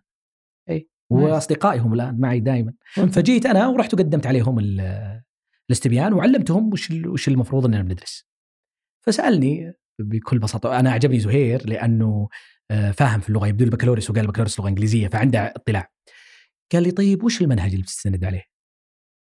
قلت انت متى تبدون نبدا؟ متى تبون؟ قالوا بنبدا تقريبا بعد 3 شهور. قلت انا بألف، ما في منهج، لا يوجد منهج يدرس اللهجة السعودية. قال شو؟ قلت طبعا أكيد أنا بألف منهج ركيك بلا شك، لكني بروح أعتمد على أغلب اللي نتواطأ عليه في الكلام في اللهجات، وبمسك الكتاب الفصيح والدروسة وبروح أحول كل شيء للعامية الدارجة. طبعا في شيء اسمه المدونات اللغوية، دخل الجملة زي مدونة اللغوية في مدينة الملك عبد العزيز، فيها ملايين الكلمات اللغة، فتدخل الجملة وتشوف وش أكثر؟ هل وش أخبارك؟ ولا كيف حالك أكثر استخداما؟ هي يعلمك، يعطيك زي إحصاء يعني. فصرت أعمد إلى هذه المدونات. هذا موجود على الإنترنت؟ إيه موجود. إيه. أوكي أرسل لي. بعدين بحط في وصف الحلقة. يعني. طيب المدونة إيه موجودة، هي موجودة وقوية جدا، لكن تحتاج برضو عمل. أنا طماع شوي. فرحنا وعلمناهم، وافقوا الحمد لله، اختاروني. إيه انبسطت، قلت يا سلام. وعمل معي أستاذتين، الأستاذة حنان القرني والأستاذة مطيعة. نعم. وكل هذه تخصص لغويات عربية وهذه تخصص لغويات إنجليزية، فهذه تساعدني من جهة أنهم يتكلمون إنجليزي، وهذه تساعدني من جهة أنهم أنها عندها خبرة في تعليم اللغة العربية الناطقين بغيرها. قلت لهم شوفوا من اليوم ورايح فصحى ما فيه، طبعا هذا بيزعل المختصين، هذول الناس جايين يتكلمون مثلي. إذا أنت لك حق تدخل البوفيه وتقول له عطني واحد عصير، هو له حق مثلك، لا تحجب عن هذا الحق.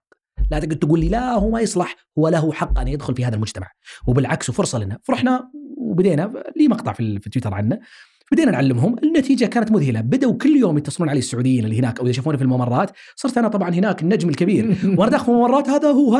أنا قلت قالوا أخويانا الأمريكان حسوا بالألفة، يدخل علينا يقول صباح الخير وش علومكم، مبسوطين. وهذا اللي خلينا ننبسط. مثلا الجوميز اللاعب الهلالي جاي يقول الكلمات، لكن ما بالك إذا كان منهج كامل، لأنه هو يبغاها. قال ما أنا أبغى أقرأ، أنا ما أبغى أتعلم شلون أكتب باللغة العربية. هذا يقول أنا أبغى أتعلم شلون أطلب البقالة، أدخل بقالة. أحيانا العامل ما يتكلم إنجليزي، مثلا يكون يمني مثلا، فما يتكلم إنجليزي. أنا أبغى أقول له يا أخي ما أعرف كيف أتكلم معه، فما راح يعلمه. هل لي مثلا ب يعني 4 أكياس من مثلا الفشفاش من الأرز.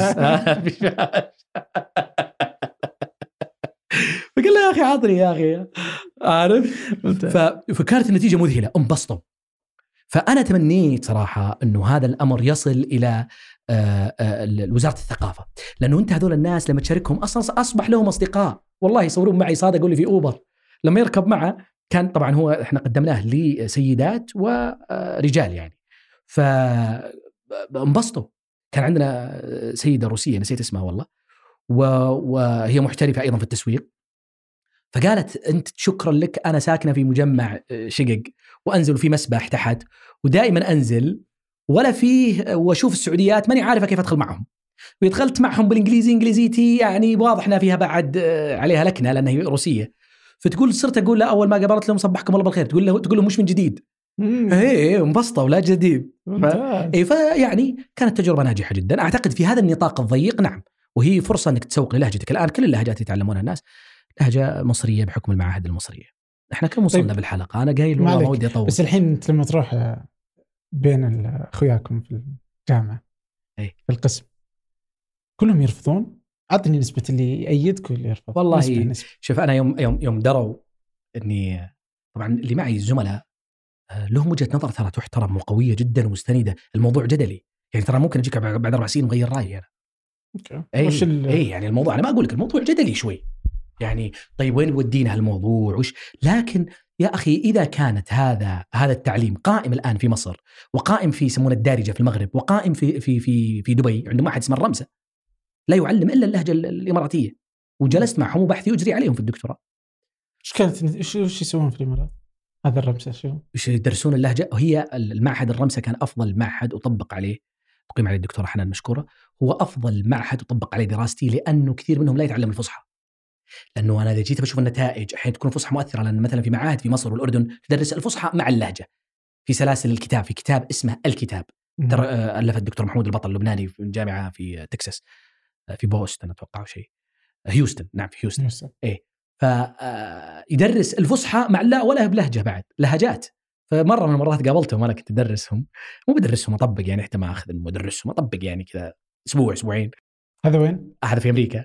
فعادي يجي يقولك مثلا يتصل معي يقولك ميشان شو، طيب تقول لك كذا بيقول طب بص وين ميشان شو بص، فاهم شلون؟ بعدين يقول أقول لك لا لا لا لا إيه أنت حست. وهذا طبيعي لهجات حوسة. لكن لما هو جاي عندك، أنا ودي يفهمني المختص، هو جاي عندك الآن في الآن إحنا فتحنا السياحة على الحين، فيزا تطلع 5 دقائق، هو جاي عندك يا أخي علم لهجتك، علم اللهجة البيضاء. نحاول نصل اللهجة البيضاء مع إنه صعب مثل ما قلت لك، نحاول نصل اللهجة البيضاء وعلم لهجتك إذا هو يبغاها للتواصل، لا تفرط فيه، لا يضيع من يدك. ويجيني يتعلم اللهجة المصرية ومصر جهودهم كبيرة مثل ما قلت، حتى في كازاخستان يوم ذهبنا إليها مصريين هم اللي بدأوا يدرسون اللهجة المصرية في كازاخستان. هذا أنا لا أؤمن فيه. وش تبي في اللهجة المصرية في كازاخستان؟ علمة فصحى، لأنه التواصل معك بيكون بالفصيح، ما في مجتمع. لكن هذا عندي أنا هنا، هذا بينزل بكرة في السوق بيروح رياض بارك، خله يسولف مع الناس، بيروح الكافي.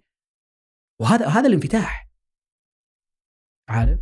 زعلتك كافي؟ حسيت إيه، يلا شو نسوي يعني؟ كل ذا كله إيه. لا طبيعي. شوف المستمع الآن بيلاحظ كثير، طبيعي احنا قاعدين طبيعي. انت قاعد تقاوم قدر المستطاع يا اخي، انت تقول اوكي كل شوي. طيب ايش طيب لا رجل، لكن الوعي مهم. طيب يلا بكون اكثر وعيا الان. لو جاء وسوينا زي كذا، قلنا بناخذ انه المعاهد شوي شوي، فجاء مثلا معهد اللي في جامعة الملك سعود قال بنعلم فصح العامية في نطاق ضيق في المحادثة. طيب لا تقدر تعلمني اللهجة في الكتابة والهذا، اي لانه احنا ما نسويها اصلا. حتى لا اسوي اتكلم في الواتساب انت باللهجة الا هي، شفت؟ لا راح يصير حتى في هذا مشكلة صراحة. حتى في الاعلانات، حتى في الاعلانات باللهجة الكتابة يعني ما أعرف. طيب ما تحس إنه واضح بالنسبة لو أنا مكان مسؤول ومسؤول برجع له، بس لو أنا مثلا مكان مسؤول في الجامعة مثلا ما راح أسمع كلامك، لأنه واضح إنه جالسين نتجه إذا كذا للعامية إنها هي اللي بتاكل الجو، وبكذا جالس تضعف أنت اللغة وتكون مساهم في إضعاف اللغة الفصحى. بقول لك الحين أنت المسؤول بسولف معك، بقول لك وجهة نظر تحترم جدا، ولكن أنت عزلت الطلاب عندك وحرمت عليهم ما تحلله على نفسك، فارضخ للتيار اللغوي الموجود بالعامية وخلى يتعلم عامية. نرضخ في المحادثة، في المجال التداولي، في فضائها المحدود. طيب اللي يقول كذا واضح. طيب بيجي واحد بندر ثاني يقول أرضخ للكتابة. شوف هذه مغالطة منطقية، هذه يسمى المنزلق الخطر. إذا قادت المرأة بيبنشر كفرها، بيوقف عندها واحد يتحرش فيه. لا بس إنه منطقي بيصير. يقول لك الناس تكتب، ليش تعلمها مثلا المحادثة بالعامي والكتابة؟ تقول له لا والله باك تتكلم، هل لي بيكو بقهوة؟ وأنا خلي يقول أبغى قهوة، لأنه بيجي مرسول ويرسل له نص وما يفهم إيش مكتوب، لأن هذا كتب له عشان ما في العربي. صح عشان صح. هل انت انا لخبطت؟ صح. هل انت علمت الكتابه باللهجه في المدرسه؟ لا خلاص، انا علمه بالفصحى هو كيف، لكن اذا ما علمت اللهجه انا سحبت. لان اللغه ترى اللغه اساسها ترى اللغه. شفت يوم قلت لك قبل شوي 6000 لغه في العالم، ترى اللغه المنطوقه كثير منها لا يكتب. الكتابه علاقتها علاقه اعتباطيه باللغه. طب مو اصلا اذا اللغه بس منطوقه انهم ما تحسب سنه اللغه؟ لا غير صحيح. يعني انه زي اتذكر محمد قريه كان الصوماليه ما كتبت الا حديثا. إيه. لكن هل يعني هذا انه اللغه ان الامي ما عنده لغه؟ لا غير صحيح. بس ما اقدر لا عنده لغه، بس ما اقدر اخذها ما اقدر اصنفها كلغه اذا لم تكتب. اذا قال لك الشخص، ما تلاحظ دائما يقول انا اتقن اللغه الفرنسيه تحدثا وكتابه؟ لانه تحدثا تستطيع ان تتقن اللغه الفرنسيه تحدثا، لا تزال تسمى لغه. وكتابة، هذا الكتابة علاقتها باللغة علاقة اعتباطية، اختراع بشري احنا اللي اخترعناه جبناه. والدليل الحين أنا وياك لو أقول لك شف من اليوم رايح ترى حرف الضاد بنعامله معاملة حرف باء، والألف واو، الألف واو. بقول لك ضوض، كتبت لك ضوض، أنا وش كاتب؟ باب. أوكي اتفقنا خلاص، رموزي ما العلامات. يا أخي الفارسية كانت بلهجة، عفوا تكتب بنظام كتابي معين، والآن تغيرت صارت تكتب بالحروف العربية. تغيرت اللغة؟ ما تغير، بقيت اللغة. زي الكورية بعد، ما زي الكورية، زي التركية كذلك ما تغيرت اللغة، بقيت. فالنظام الكتابي مهم له دلائله طبعا، لكنه علاقته بالأخير باللغة علاقة اعتباطية. وش اللغة؟ طيب هل هي الصوت؟ طيب الأصم؟ نقد. طيب ما نخلص. إيه لا ما أحس ما بنخلص، زي الحلقة هذه اللي لم تخلص.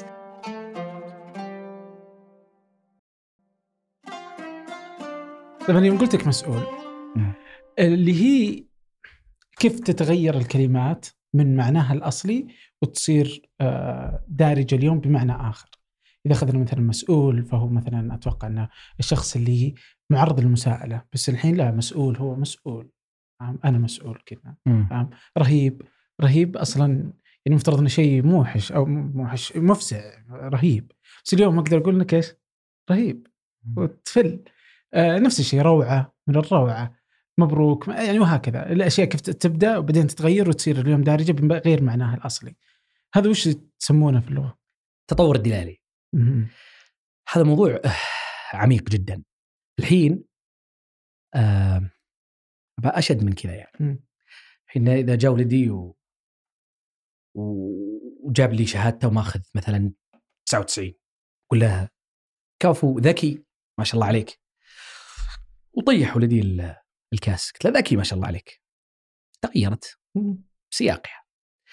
الموضوع مع هذه التداولية، التداولية هي تفك علاقة الدلالة بالمعجم أو علاقة المفردة بالمعجم إلى فضاء الاستعمال.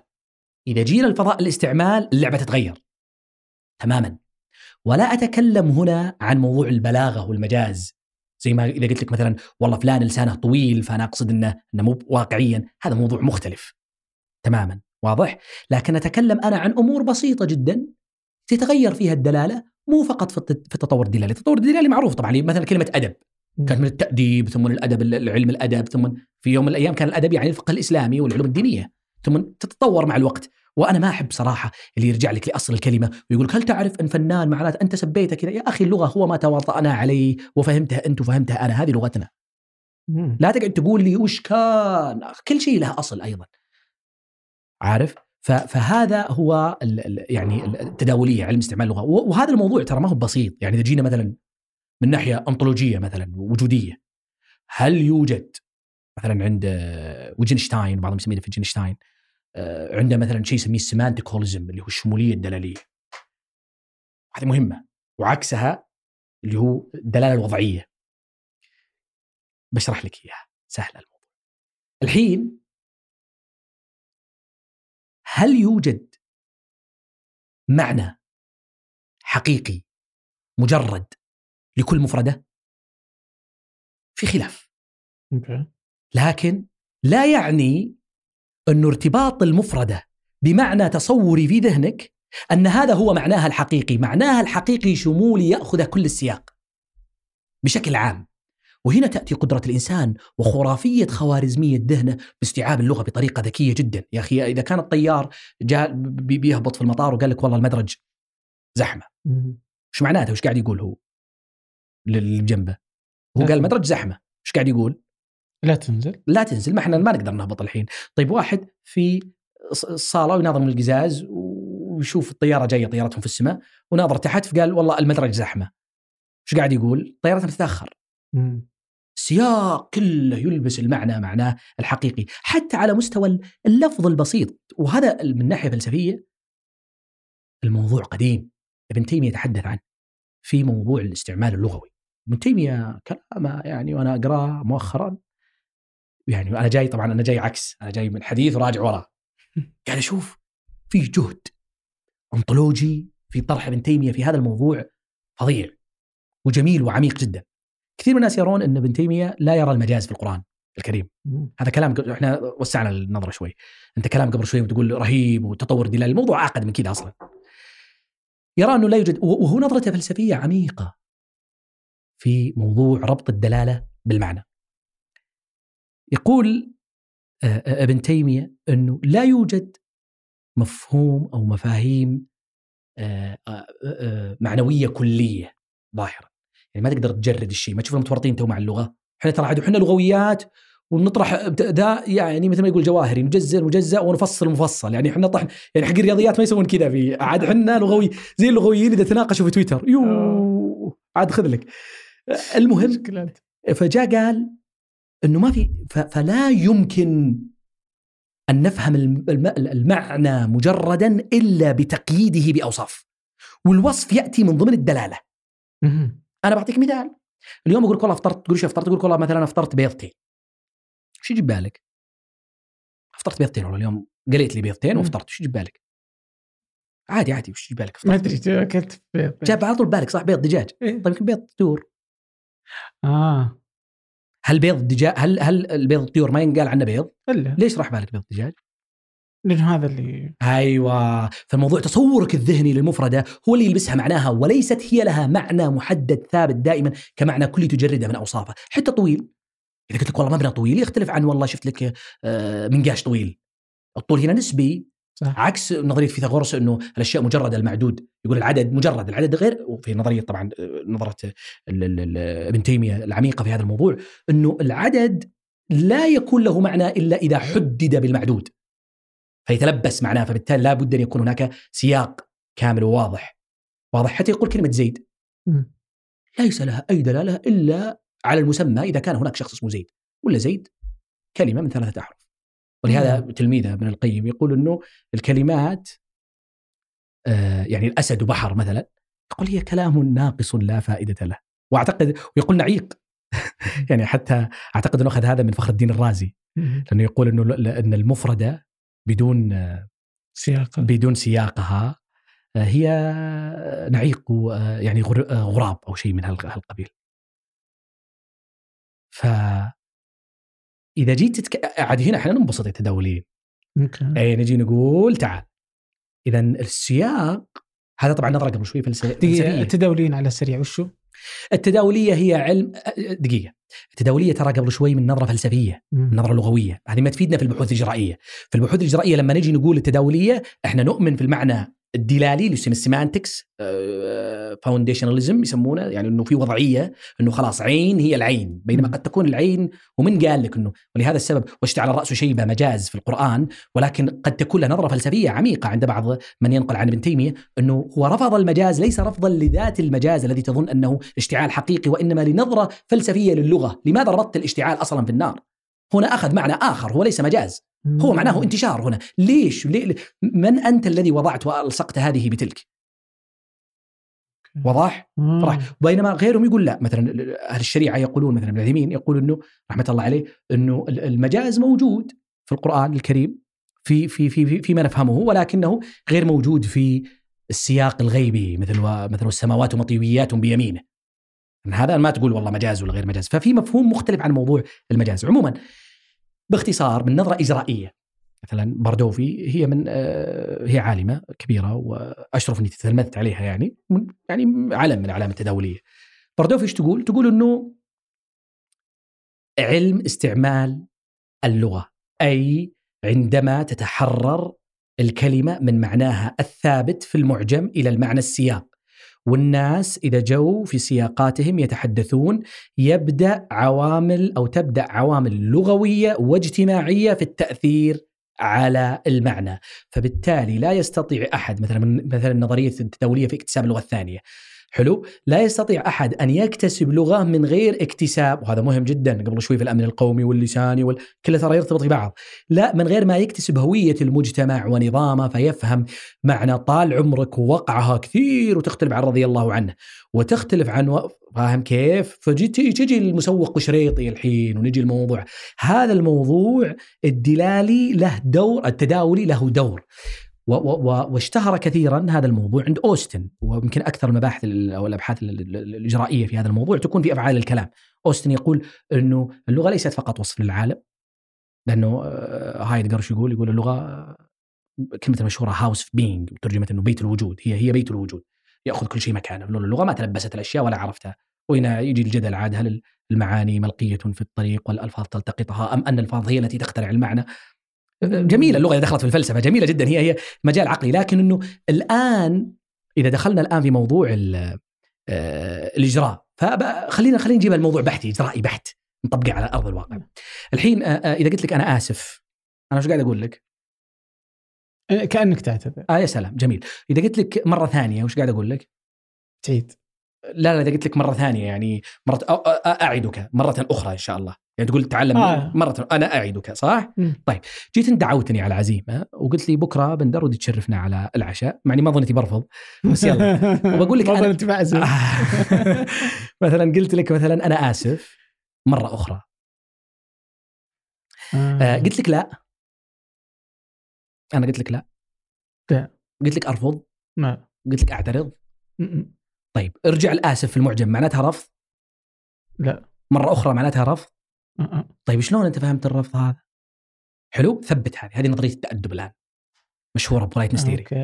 ثبت هذه، ثبتها الآن عندك؟ طيب هل هذا الأسلوب هو أسلوب عالمي ولا أسلوب لغوي؟ محلي.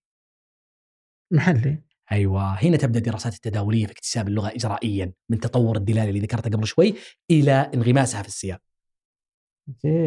فتجي هنا لما تجي تعلم، يا أخي أنا كنت أعلم واحد أجنبي يعني لغة عربية، طلبت منه طلب وقال لي لا. أنت في التسويق، في أبحاث عن التسويق في أمريكا، يرون البائعين عند نقاط البيع أن الصينيين هم أسوأ العملاء معاملة. يوم رجعوا البحث وجدوا أن السبب في الصينية وليست في الصينيين، لأنهم يترجمون فيكون كلامهم جلف مرة باللغة الإنجليزية. هذه الجلافة بلونتنس تسمى، هذه الجلافة هي موضوع تداولي تدرسها اللغة. هذا الموضوع التداولي عندنا ما هو موجود في الفصحى على نطاق الحديث، فأغلب كلامنا ورفضنا يأتي بطريق تداولي له أسلوب اجتماعي ثقافي لغوي. فأنا إذا جيت أرفض منك في تكنيك، إذا جيت أعزمك أقلط، لا والله تسلم، إلا لا يعطيك، تسلم. لكن تقلط لو تعزم أمريكي قلط على طول. واضح إذا هو وده، وإذا قال لا قال لك لا، وإذا لزمت يستغرب هو، ما تقول بليز نو بليز. حتى مرة بقول لك هالسالفة هذه، السالفة دي ما أنساها، ضحكت فيها ضحك.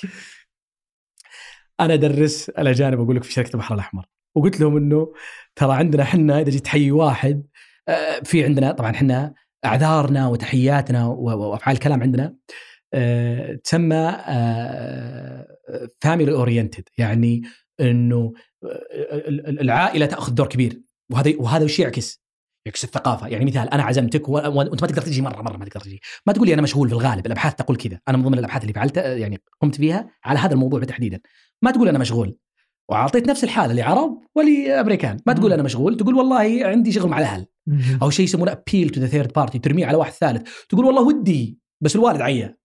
لاحظ ليه؟ لأنه إذا كان الاعتذار مني أنا، فأنا أستطيع إني أجي. هناك في الأمريكا ما يقول والله، غالبا أحيانا طبعا يقول my wife has مدري إيش، ولا birthday today، ولا tomorrow، لكن في الغالب وش يقول لك؟ يقول لك I can't، I'm sorry، I'm busy. طيب أنا ما أقدر، أنا مشغول. هذا الموضوع. فأنا وحتى في التحية، تحيتنا دائما تتجاوزك، دائما تتجاوز الشخص، تروح لإيش؟ لعائلته، شلونك وش أخباركم، شلونكم، شلون الأهل، شلون الوالد والوالدة، طيبين، وإخوانك. في الثقافة الأمريكية لا يوجد هذا الشيء، غريب أصلا. وهذا مهم في تعليم اللغة الآن، المحادثة. فجيت أعلم واحد بريطاني الله يذكره بالخير، أنا ضحكت إلى درجة أننا وقفنا المحاضرة وطلعت أخذت كافي ورجعت صراحة. كنت أعلمهم أنه شلون نقول تحية في اللغة العربية في السعودية. فقلت أول ما تقابل واحد الآن في الدوام، قلت شلونك وش أخبارك، شلون الأهل، بخليه سعودي خالص أنا، شلون الأهل، وعسى ما هنا خلاف، وأخذ هالأسلوب هذا. فهو عرف، هو ما أدري ليه نشبت في ذهنه إنه الفاميلي، العائلة يسأل عنها ضروري. يوم علمتهم، توني معلمهم مالي ولا 10 دقائق، دخل كبير الموظفين في شركة البحر الأحمر، مسؤول كبير جدا، أعتقد إنه الثالث أو الثاني في الشركة كلها، ويتنقل أعرف من البحر الأحمر إلى الرياض إلى، وأول مرة نشوفه جاي مبسوط على البرنامج، لأنهم صار يشاركونهم في الواتساب باللغة العربية معهم صوتيا، فانبسطوا. فدخل يشوف هذا سعودي، إيه سعودي، مسؤول كبير جدا معروف طبعا. الله يذكره بالخير. يوم فتح الباب ودخل، التفت عليه هذا بيمارس اللغة، قال السلام عليكم، قالوا عليكم السلام، شلون أمك؟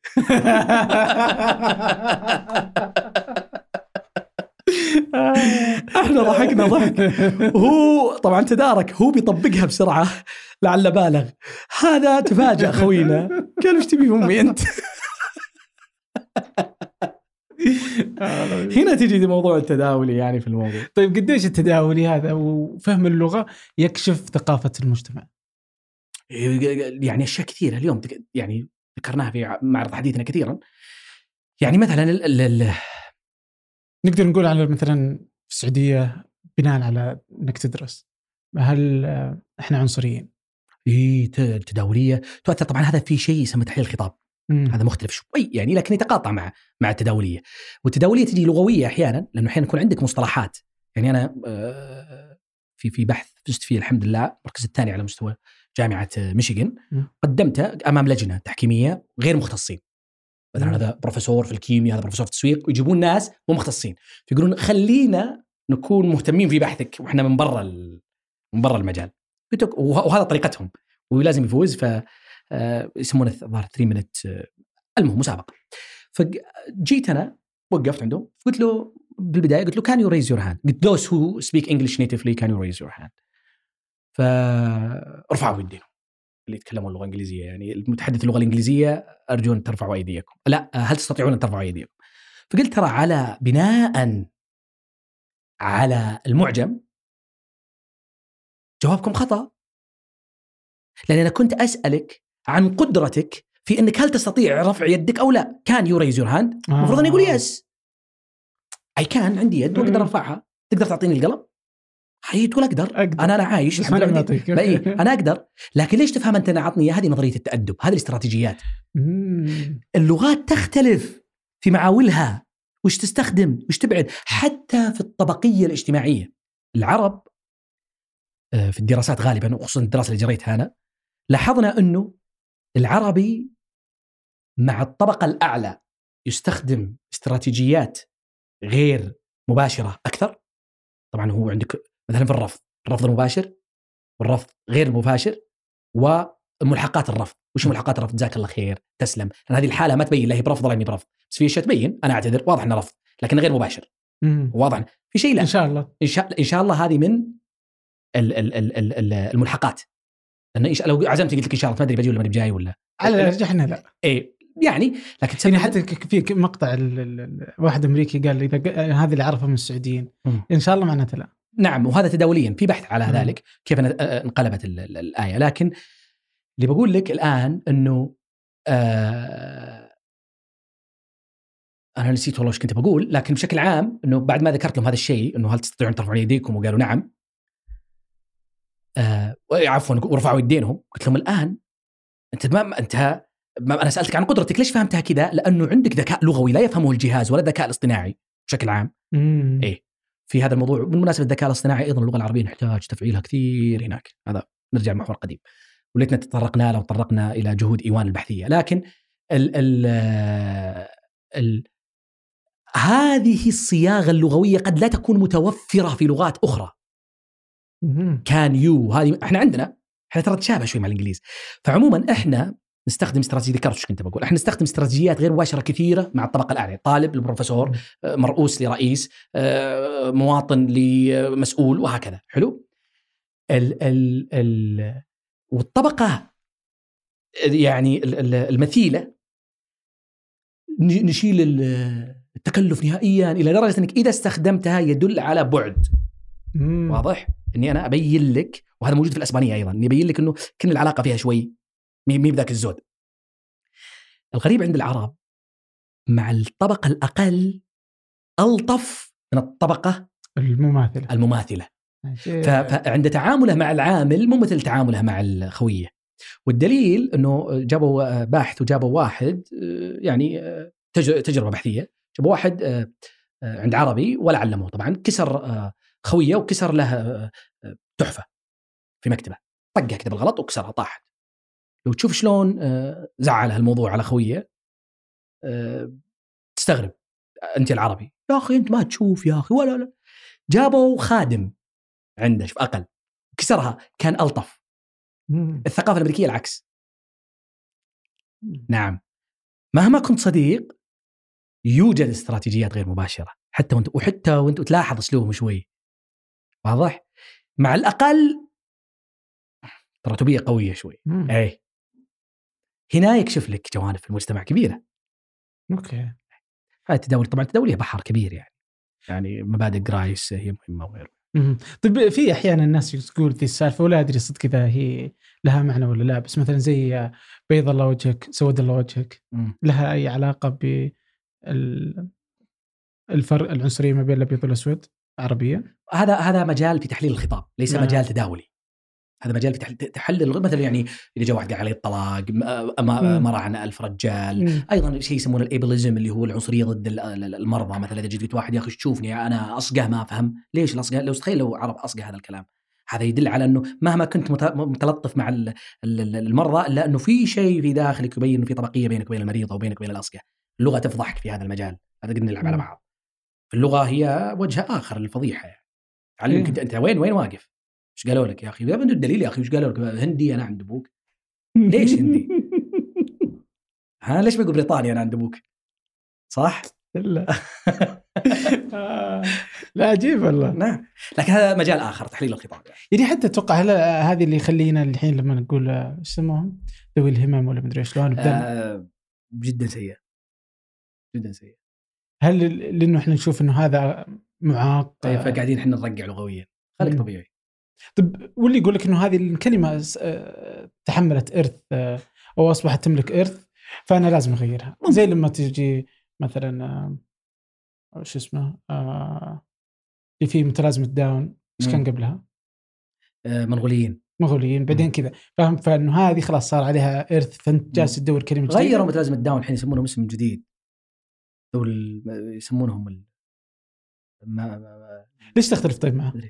انه واضح ان الكلمه اخذت ارث طيب. فانا بس بشيل طيب انا عادي شيلها كذا اللي انت معاق اي صح لكن شيلها بطريقه اخرى مو يعني احتياجات خاصه.